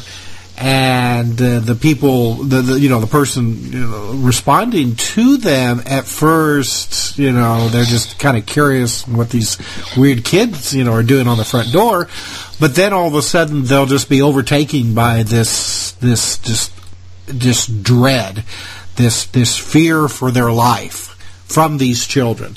You know, uh, Yeah. it's just almost like a primal force emanating from them. I know uh, one person put it that he he had the feeling that these children were predators and that they were after they were going to get him. Right. You know, at first I thought I was convinced that was just urban legend nonsense, but uh, I have to say, after hearing some of the reports and, and reading David Weatherly's book, I don't think so. I think there's really something going on there. Yeah, I think it's something very ancient. It's always been around. Um, you know, it, it, uh, it the manifest, the way it manifests itself may change over time, but it's basically the same phenomenon. I mean, they, they, they seem to be intrinsically similar to lore, into the lore of vampires, to the lore of the fairy folk who are actually very negative entities. Um, yeah, there's definitely something to it. It's just, it's as if they update their presentation periodically. Well, especially with the uh, the motif of you know having to ga- uh, have permission to gain entrance to the the structure, which is a little different. I think uh, most of the Men in Black, uh, uh, I guess I guess the Men in Black do ask to come in sometimes, but I've heard of reports where the person would say, "I don't even know why I let them in." You know, they just kind of barged in and started asking questions, and we don't know, you know, why we we allowed them to do that.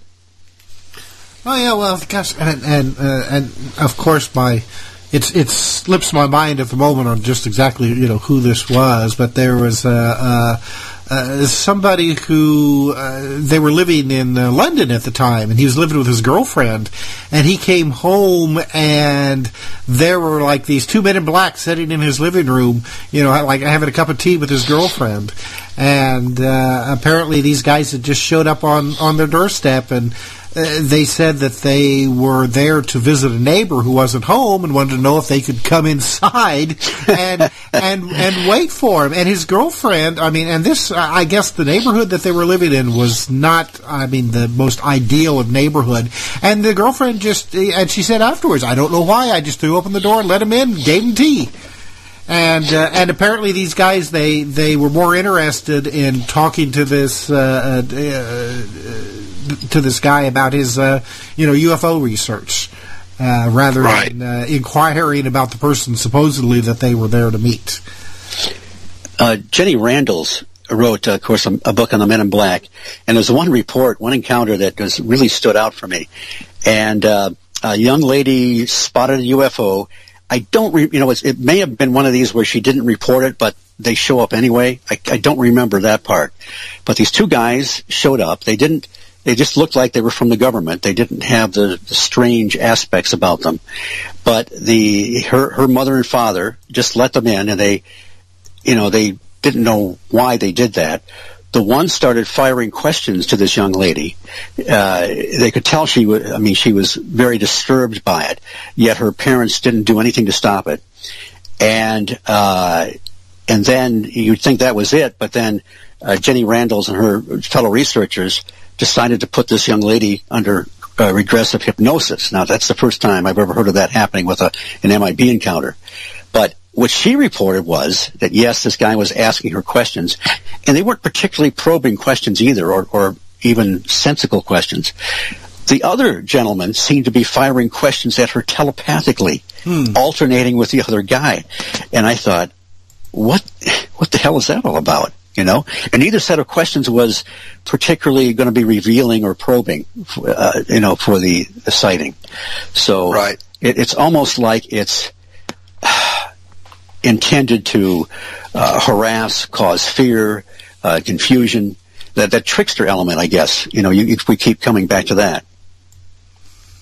No, I think I'm, I think I'm familiar with the case that you're talking about. Wasn't that the one where the uh, the young lady she had gone out uh, outside of her home and the UFO flew overhead, and she was like overwhelmed by uh, like heat and vibration, and then later actually her fillings uh, crumbled Yes, that sounds that sounds like the one, the case. Right, yeah, right. it's been a while since I read it, but well, uh, you know, yeah. I, I remember that case because at you know when when it first came out, that was the only part of it that you heard was, was that aspect of it. That you know, I mean, here you know, she saw the UFO and that her fillings eventually ended up uh, crumbling and falling out, and right, it was it wasn't until years later that it was revealed that she was visited by these so-called, you know, and I'll put quotation marks around it, government agents. You know? Right.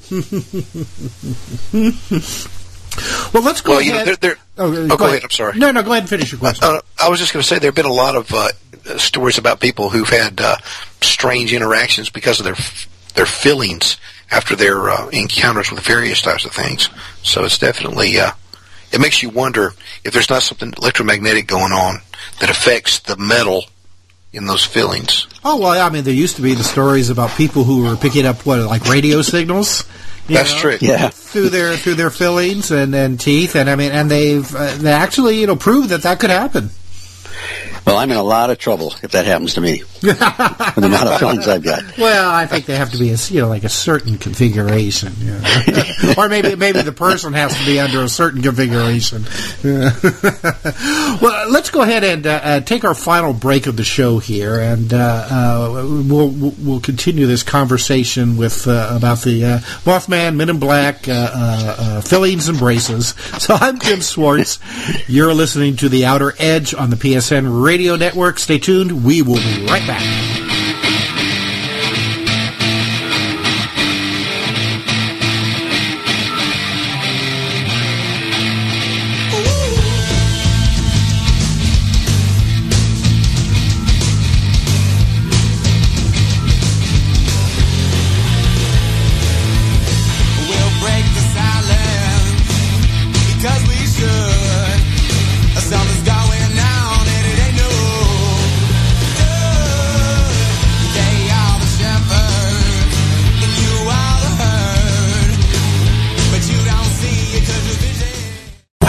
LeVar Burton, and I'm proud to be a book person. How do I choose a book? Sometimes it's the cover, sometimes it's the title. I guess I'm pretty visual. If a book's really impressing me and the writing is really good, I will peek and see what the last paragraph is. Because the endings of books should rock you. I am a book person. And if you're a book person too, read to a child and spark a lifetime of ambition. Join me at bookpeopleunite.org because reading is fundamental. A public service announcement brought to you by Reading is Fundamental, Library of Congress, and the Ad Council. Green light. Hey girl, school zone. I'm getting hungry. Car changing lanes. You want to meet me for pizza? Stop sign. Intersection clear. Yeah, street. Pizza sounds good. Ballin Street? Girlin Street! it's hard to concentrate on two things at once, like texting and driving. Stop the text, stop the wrecks. How will you stop texting and driving? Tell us at stoptextstoprex.org. Brought to you by the National Highway Traffic Safety Administration and the Ad Council. Bible spells, spells, spells. Here for the first time in the inspired pages of Bible spells, Reverend William Oribello unveils a concealed code hidden throughout the Holy Scriptures that can bring you an abundance of money, personal success, as well as love, good luck, healing, happiness, and protection of your home as well as loved ones. More important than the Bible code are Nostradamus' prophecies. This secret code was revealed to Reverend Oribello during an encounter with divine, supernatural beings who changed his life forever. Now you can learn this unique system yourself to materialize all of your personal needs and influence others. Order William Oribello's Bible Spells from Amazon.com or get your copy, a free Bizarre Bazaar subscription, as well as a bonus companion DVD for $20 with free shipping and handling by calling 646-331-6777.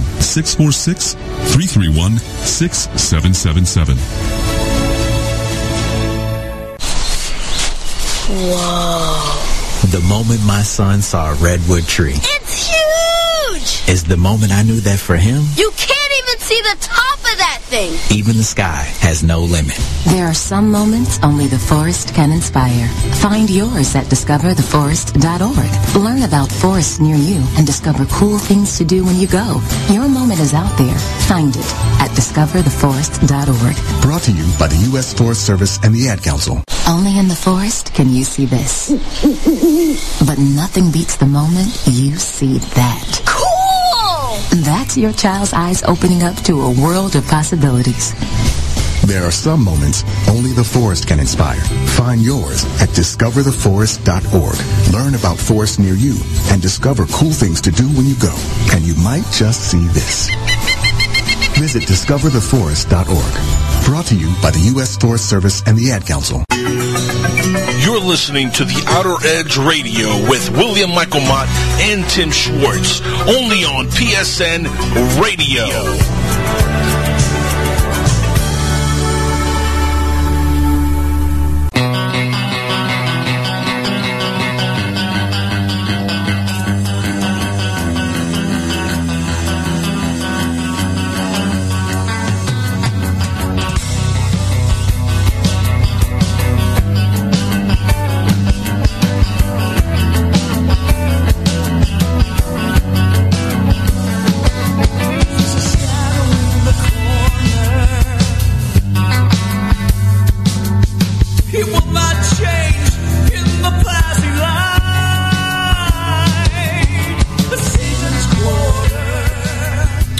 Welcome back to The Outer Edge. You've just been listening to Bezel, There's a Shadow.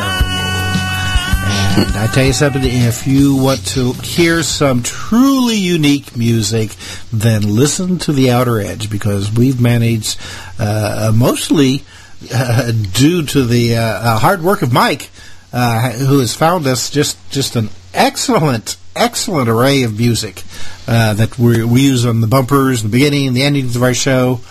Oh, and that uh, there's a shadow. That's one of them. Let's see. Also from Bezel, we've got like Damage Done, She Right. Covers Me, Devil Wind, Bones of well, My yeah, Brother. we're, we're lucky. You know, we we have friends who give us good music to play. It's their music. Uh, um, you know, there's Bezel and uh, the Vias brothers and just a whole bunch of people, and including Lyle Blackburn, who uh, gave us was kind enough to let us use uh, one of the uh, uh, Ghoultown tracks for our intro. Well, we've actually So- we have Cruel Winds of Dusk and Life After Right. Sundown.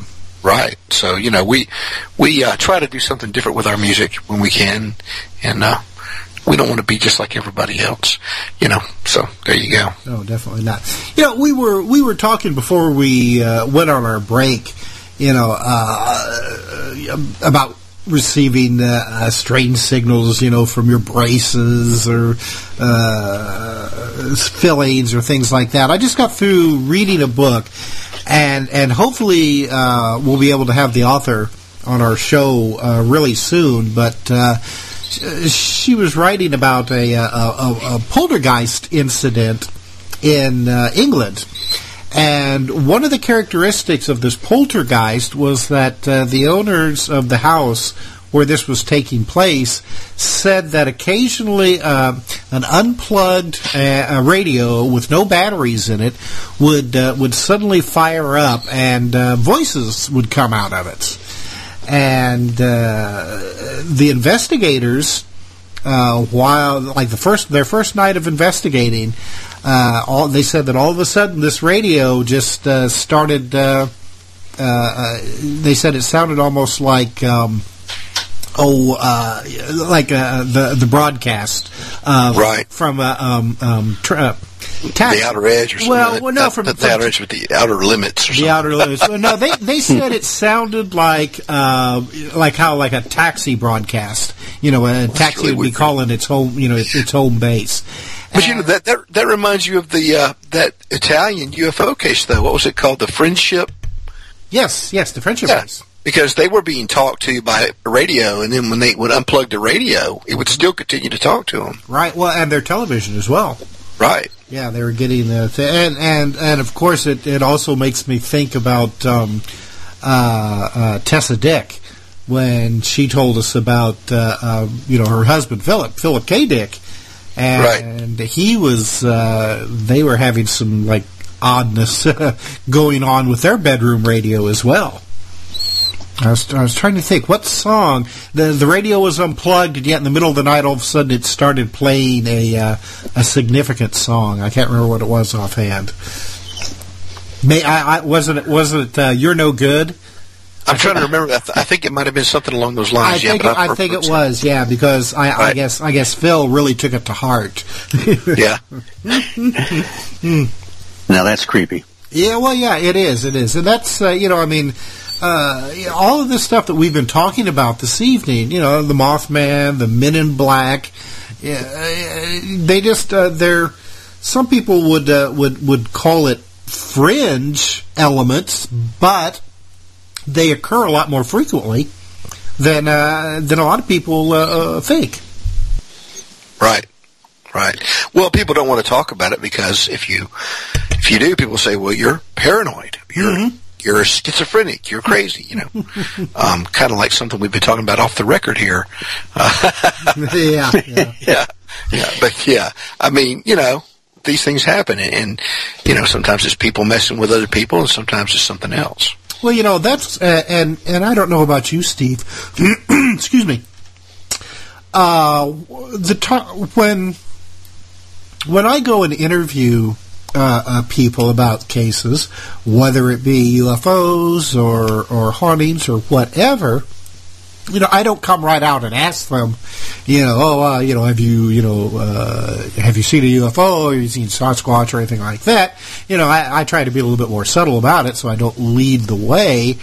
Right. Uh, but I'll find that, gosh, maybe, you know, like uh, eight times out of ten, these people will have experienced something else as well besides say like their initial you know UFO sighting or their haunted house. You know if a, you know if a person is living in a haunted house they'll talk about how you know the people in the neighbor you know neighborhood have been seeing UFOs or you know the neighbors who've been seeing UFOs will talk about how after they had their UFO experience then a poltergeist moves into their house.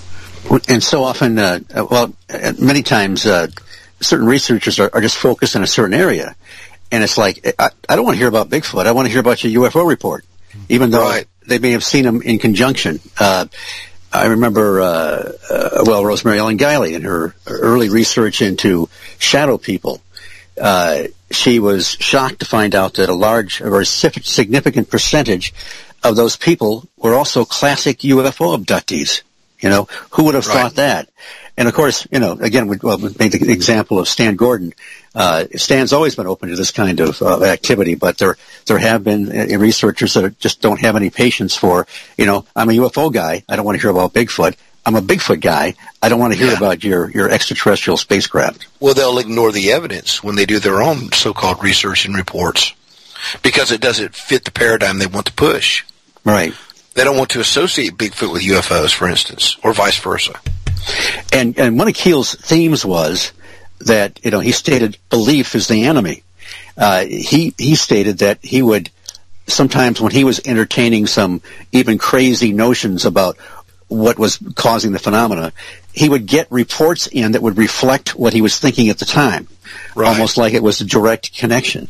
So, boy, if that's the case, we may never find out what the heck is going on behind the scenes. I think I think I think some people have referred to that as the cosmic mind screw. but they don't use the word screw, and I'll leave it at that. well, I think there there is a mechanism in human consciousness. Uh, I mean, some people have called it a planetary poltergeist. I, I suspect that if there were no aliens or, or whatever here, we'd still see them. You know, we would still the collective unconscious would probably, I don't know, uh, manifest or project certain things. But uh, and for a long time, I thought that's all it was. But uh, I've, I've come to believe that you know, while I can't really pin it down, I think we are de- uh, definitely dealing with some other intelligence. And I don't know, I honestly don't know if it's ET, uh, you know, crypto-terrestrial, ultra-terrestrial, uh, but it does seem like there is some kind of a, a separate intelligence that is, is messing with us. Yeah, always has been, I think. Mhm. Oh yeah, definitely. So, um, Steve, in, in regards to Point Pleasant and, and the Mothman and, and all the activity that was going on there, you know, after the collapse of the Silver Bridge, which, well, okay, let's uh, uh, again for for our listeners who, you know, may not uh, uh, be familiar with uh, uh, with that event. Why don't you uh, go ahead and describe that to us? Well, it was uh, it was actually 13 months to the day of that first sighting, uh, December 15th, 1967, and it was uh, you know it was uh, before Christmas. Uh, the the Silver Bridge was built in about 1928. You know, old uh, technology. Uh, uh, and uh, it was wasn't really designed for the, the traffic of the 20th century, uh, and um, and it was and, and you know Mary Hyre. Uh, actually, there was kind of a uh, there was there was a feeling of dread. Uh, John Keel, Mary Hyre felt like something. It was more than just imagination. They they felt something was wrong. And in the meantime, John Keel, you know, he was in contact with a lot of what he calls the silent contactees, people that firmly believed they were in contact with other entities, and uh, uh, and they something was really going on because uh, some of these people would uh, would call up John Keel and say, "Well, you know, Mister Whoever is right here," and so Mister Whatever would talk to John. Now Keel thought that this person was essentially just channeling the entity or whatever, and so it was actually the person speaking to him with their own vocal cords. But eh, the the short of it is, and that's where the prophecies comes in in Mothman prophecies. Uh, he was getting all these prophecies about some kind of a big electromagnetic effect was going to occur on December 15th. And it would culminate with the, the Pope was going to be, an attempt on his life was going to happen, and the lights were going to go out in New York City and so forth. So it was a very specific uh, uh, prophecy, and it was coming in from a lot of different places. Well, unlike the film where you see Richard Gere running around and having all kinds of time to warn people off the bridge, John Keel was in his apartment in New York, and uh, he was he he was he you know he admitted freely. He said I, by that time he was completely paranoid, and he was ready for you know the the, the power to go out, and he was uh, you know had extra food and water in his apartment and so forth, and then boom. The the the uh, message came over the TV the bridge, the Silver Bridge collapsed in Point Pleasant, West Virginia. And he was, he was furious because it was like, here's this trickster element, this deception. There was a real prophecy coming through, but it was all wrong. Uh, now the bridge itself, where the people that described the bridge collapsing, it was like a series of dominoes. It just, boom, happened. Uh, it turned out it was the 13th eyebar, uh, I think they said was, uh, the manufacturer was faulty.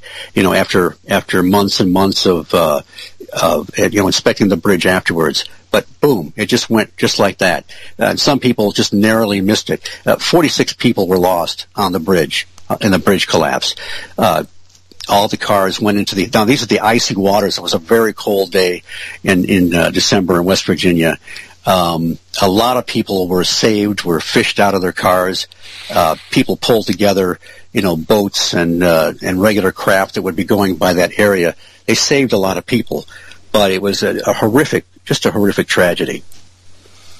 Well, Mary, uh, Mary Hyre, didn't she say that she had been having dreams of seeing Christmas packages floating in dark yeah, water? exactly. Yes, that was part of that oppression thing. She was, and but she couldn't pin down. She didn't really tie it to the bridge collapse. Right. I think it was. Uh, I think John Keel uh, was convinced that a uh, that that maybe one of the uh, power plants, one of the factories, was, was going to blow up. I think that's what he had on his mind. But he didn't want, you know, in case it did happen, he didn't want that to go out there because then people would think he was responsible. But uh, yeah, and then uh, it, one of the strange things was though that uh, somebody reported that they had seen two men climbing on the bridge the day before in like street shoes, uh, sort of sort of Men in Black type, wearing checkered shirts, and you know uh, that checkered shirt phenomena is is bizarre. It, it crops up uh, here and there, including with uh, bedroom invaders. But uh, yeah, that was uh, that's pretty much what happened. It just in, in moments the bridge was was down, and uh, the rest is history. Well, it just it just seems to me that it's it. I mean, it, it could be a coincidence, but I don't believe in coincidences. Um, all of that activity that was going on in that area, and then you have this huge tragedy. You know, I, mean, it's just it, it it it stretches the imagination to think that it just all happened. That there's no rhyme or reason to it. It just happened. Well, have you guys heard about those uh, oh random number generators that are, are placed uh, around the country? And uh, I don't know who sponsors them or, or whatever. Around but the they, world, they're they're they're Oh, around okay, the okay. world. Yeah. And supposedly uh, before 9/11, they uh, the the randomness stopped uh, like a couple hours ahead of time. So like when sometimes big events happen, the the and I don't don't know how it works or or the specifics, but uh, so you know here it was several hours before the incident, something I presume in human consciousness knew what was coming or Right. uh, you know It's kind of like the big pause before an event, you know. So was I mean I, I think it's possible that this this Mothman apparition may have been uh, something connected and, and a little bit like a banshee. Uh, That's what some people Uh, think well, it was. I'll tell you, and this this is something I, I, I wrote about in uh, in one of my books. Mothman, the entity itself, and the description of it, it, it, supposedly came out of the TNT area, of course, which of course which has underground bunkers, and now there are you know rumors of portals to the underworld, interdimensional portals, and all that kind of stuff in some of the bunkers and stuff like that. But before people ever even thought about that eh, or knew about that, he was supposedly coming from that area. Now he was seen uh, supposedly uh, he killed a dog, right? And people Well, they well they don't know. I uh, uh, was uh. Merle Partridge's dog disappeared. Right, and then they saw him with some a, do- a dead dog on the side of the road, or Right, right. something. Yeah. So, so here's the thing: in ancient Sumerian belief, there was a being in the underworld that was a big, dark, black being with wings. It was called the Utuku, and the job of the Utuku was to leave the underworld and go gather up the meats of the sacrifices to the to the gods of the underworld. Now, those meats would be things like livers, um, you know, uh, the sweet meats as they're called, hearts, you know, entrails, these types of things. Well, we don't sacrifice creatures, animals to the gods of the underworld anymore. But could it be that there's somebody or something out there that still wants what it used to get? So it dispatches an Utuku like being. So could the culmination of what happened have been a mass human sacrifice? Hmm. That's a little unsettling. It is. But you know the uh, um, for the most part, with the exception of really just a few, really almost anecdotal sightings, uh, the Mothman was really unique to that place and time. Yes. You know, there are people today who shall remain nameless who try to say, Mothman's everywhere. I saw Mothman he was looking in my ba- bathroom window. Look, I got another book coming out about it. You know, this stuff is ridiculous. Now, now there are entities that are similar and, you know, like the Owl Man and, and that type of thing. but he def Mothman was definitely a, a, a very very much localized uh, phenomenon as far as you could tell from all the evidence. Of course, everybody that sees a flying humanoid of any kind or a flying anomaly, they try to say it's Mothman. it's Mothman. Right. And it's yeah. yeah, and that's of course that's ridiculous. I mean, there are like I say, a lot of winged apparitions or entities, Yes. but they're they're just it's just not the same thing. Well, there was just a uh, just a thing last week. Where did it come out of? Ar- Argentina, where uh, somebody Oh, uh, supposedly had taken a picture of uh, you know a Mothman type of a, a creature, but it's uh, you know it's turned out to have been a, you know naturally a Photoshop hoax. I saw it. Oh, yeah. I was like, hey, wait, I've seen that. I've seen that before. Well, Linda Godfrey covered the uh, man bat. They sort of described it in uh, Wisconsin a few years back. Very different kind of a creature. Uh, Keel, in, in, the book, The Mothman Prophecies, there's a, a whole chapter on winged, he called them winged weirdos. And, uh, you know, that's this kind of, it's sort of a, it's like so much in the, in the whole UFO paranormal realm. There's the, these general categories, you know, aliens, cryptids or whatever are, uh, you know, you've got those general categories where things are kind of generally the same, but you, you break it down into specifics and, you know, cra- the, the basic craft are all different. The aliens are all different. The cryptids are all different. There, there are very specific differences where you, can't just say, oh, you know, identify it like you would a, uh, an- you know, a book on zoology. Say, well, this is that, and this is that. You know, it doesn't work that way. Uh, well, I mean, with the exception of the wings, you know, the the Mothman is is sounds almost like uh, certain uh, uh, Bigfoot sightings.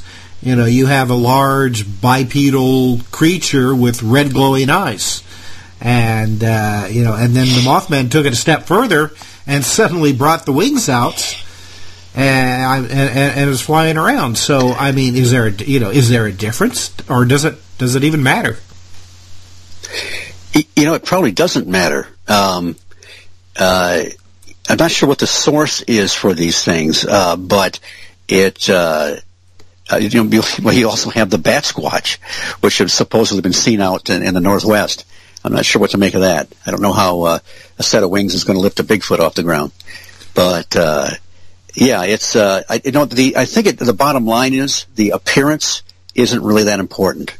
It's it's probably just some kind of facade anyway, and Right. probably all goes back to the same source. Exactly. Well, and that's you know, I can't remember who was it. Maybe it was Michael Shermer, who who was saying that that you know the the witnesses in Point Pleasant were just being fooled by a big owl. Yeah. Yeah. And, and it's and, and it's just like okay, now here are people who have lived in this area all of their life. You know, uh, practi- I mean, all of them lived in uh, you know uh, uh, very rural areas there of West Virginia. They know the difference between an owl or a sandhill crane or, or, or what have you. And it's just, you know, I mean, that, that's something that always irks me about, you know, some of these skeptics that, that come up with these explanations without ever having gone to the area, talked to the people, you know, done some actual investigation either than just uh, making judgments from what they've read in books or seen on the internet. Yeah, he set up a, an experiment in the TNT area. Uh, when I went to one of the Mothman festivals, the some of the stuff was still up there. He set up a series of two-dimensional Mothmen, and uh, he uh, uh, would have people at random try and determine how how far away they were and how tall they were. Well, my friends John and Tim were spot on, and some of the others weren't. But that's that's not a legitimate you know, it's like you focus on one little element of all the strangeness that went on in this area and try and explain it away, and it just doesn't work. Yeah, but I mean, once uh, once they make that judgment, though, then you start getting the the newspaper reports or you know these uh, uh, shows on Discovery or History Channel. It's like, oh well, see, it's been solved. You know, it was all just a mistake. You know, and then and then you know, it's just like, oh nope, we don't want to hear anything. We don't want to hear any other different opinions. You know, clap their hands over their ears. That's it. It's solved. Nothing more. yeah, exactly. It was the same situation um, with the uh, the East Coast Triangle UFO sightings of the early 1980s. Oh yeah. There was uh, uh, uh, when they first started. Somebody came out and said that uh, oh, it was a um, um, an advertising airplane that was carrying. They, they had lights on the side of their of the plane that that showed a message, and that uh, uh, and that people were seeing that. And once once that person made that announcement, all of the newspapers covered that, and it was just like you know, mysterious UFOs solved, and that was it. You know, they you know they they they refused to. Uh, uh, to do any more reporting on uh, uh, any more sightings. I know that's common. They they find they can lash like the crop circle thing, whatever that was about. There were a couple Right. guys that were faking some of them, and then okay, they've done them all when it's just not possible. No, it's not possible. uh, typical mainstream press, uh, you know, techniques to to Well, just try and explain away stuff. Well, it, it even goes deeper than that, though. It, it's the ridicule factor. How do you discredit something? What's the best way? Well, you make it look stupid, foolish, silly, dishonest, you know, and, and so you'll find mundane. that. In, You make it look mundane. Mu- yeah, in every endeavor or every field of study that, that's anomalous uh, material, you, you'll find the same thing happens. You know, you have idiots, and I that's a compliment for these guys that had the had the monkey suit in the in the freezer filled with roadkill. Oh, I mean, a good Lord, couple of yeah. it, a couple of imbeciles, and they have basically discredited the whole concept of of actually finding uh, uh, any any living hominid that's not human because they made such a laughing stock out of the whole idea. So you know it, it's the same sort of a thing, and it, like you s- earlier we talked about the swamp gas thing.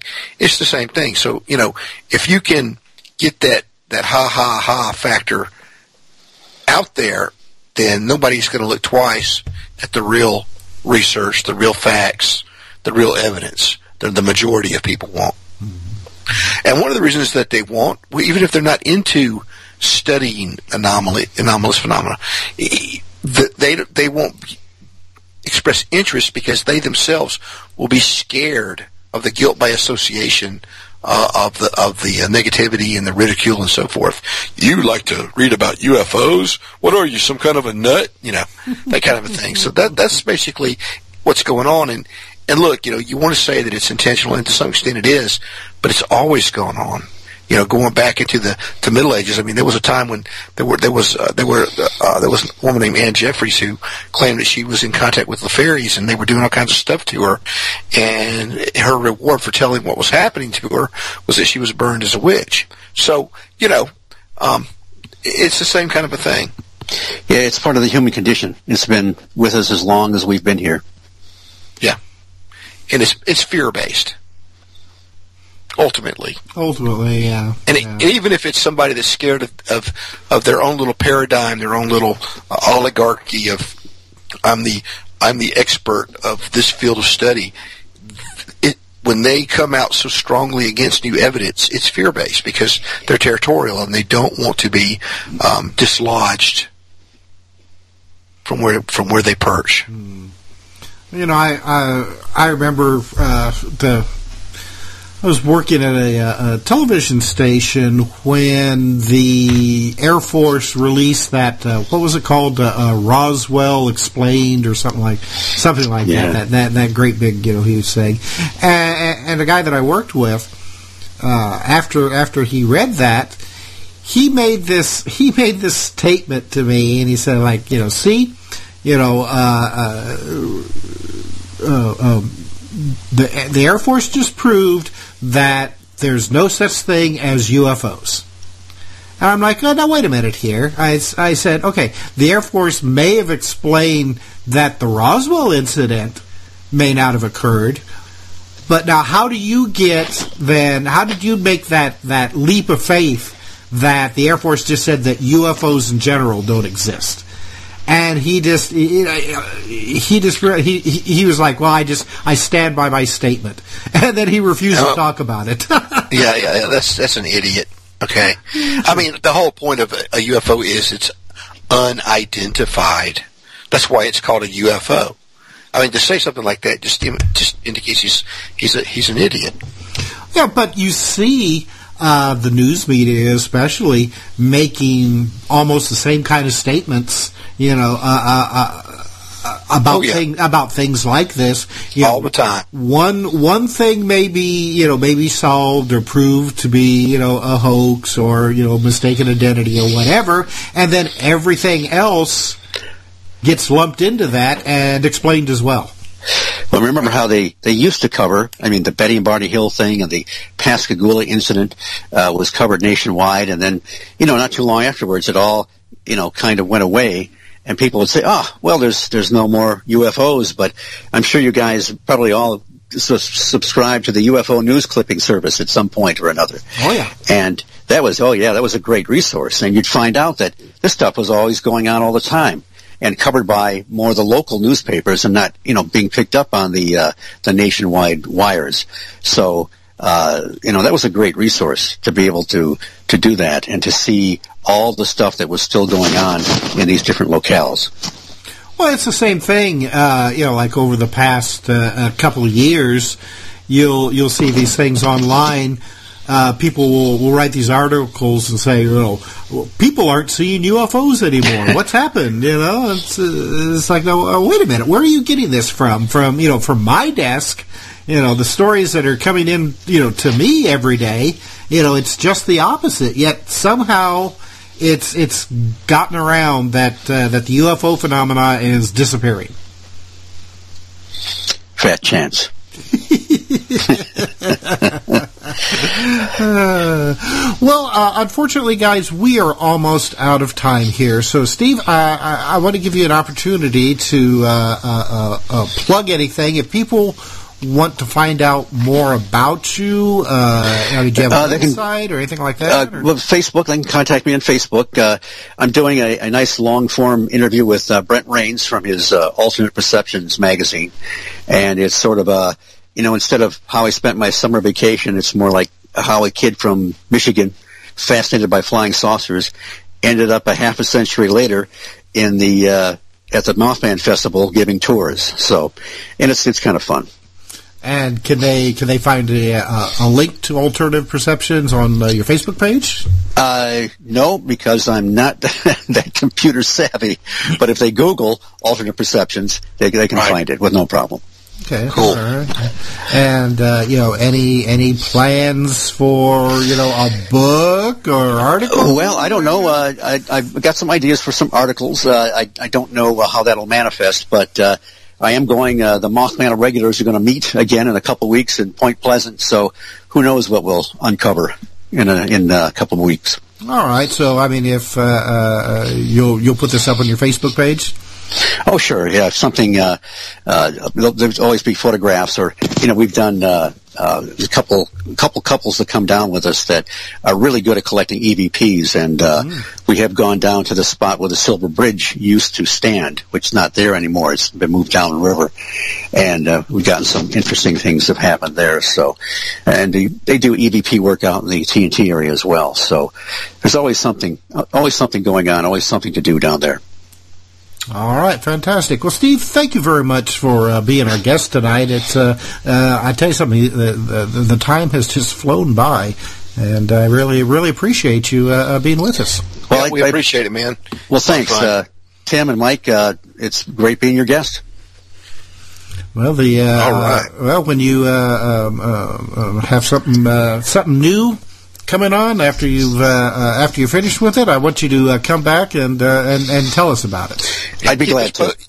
Yeah, keep us posted on what you're doing. I will. Absolutely. Definitely. All right. Well, we need to uh, wrap it up here. Our time has, is rapidly coming to an end. So, Mike, great being with you tonight. And we, Yep, you too, man. All right. Um, have have a great week. What's left up? Well, no, what's left to well, have a great new week, I should say. I started saying it's the beginning of a new week. That's right. So yeah, have a good one, man. All right, everyone out there, take care. Be sure to tune in this time next week for another fascinating program, The Outer Edge, on the PSN Radio Network. So good night and take care.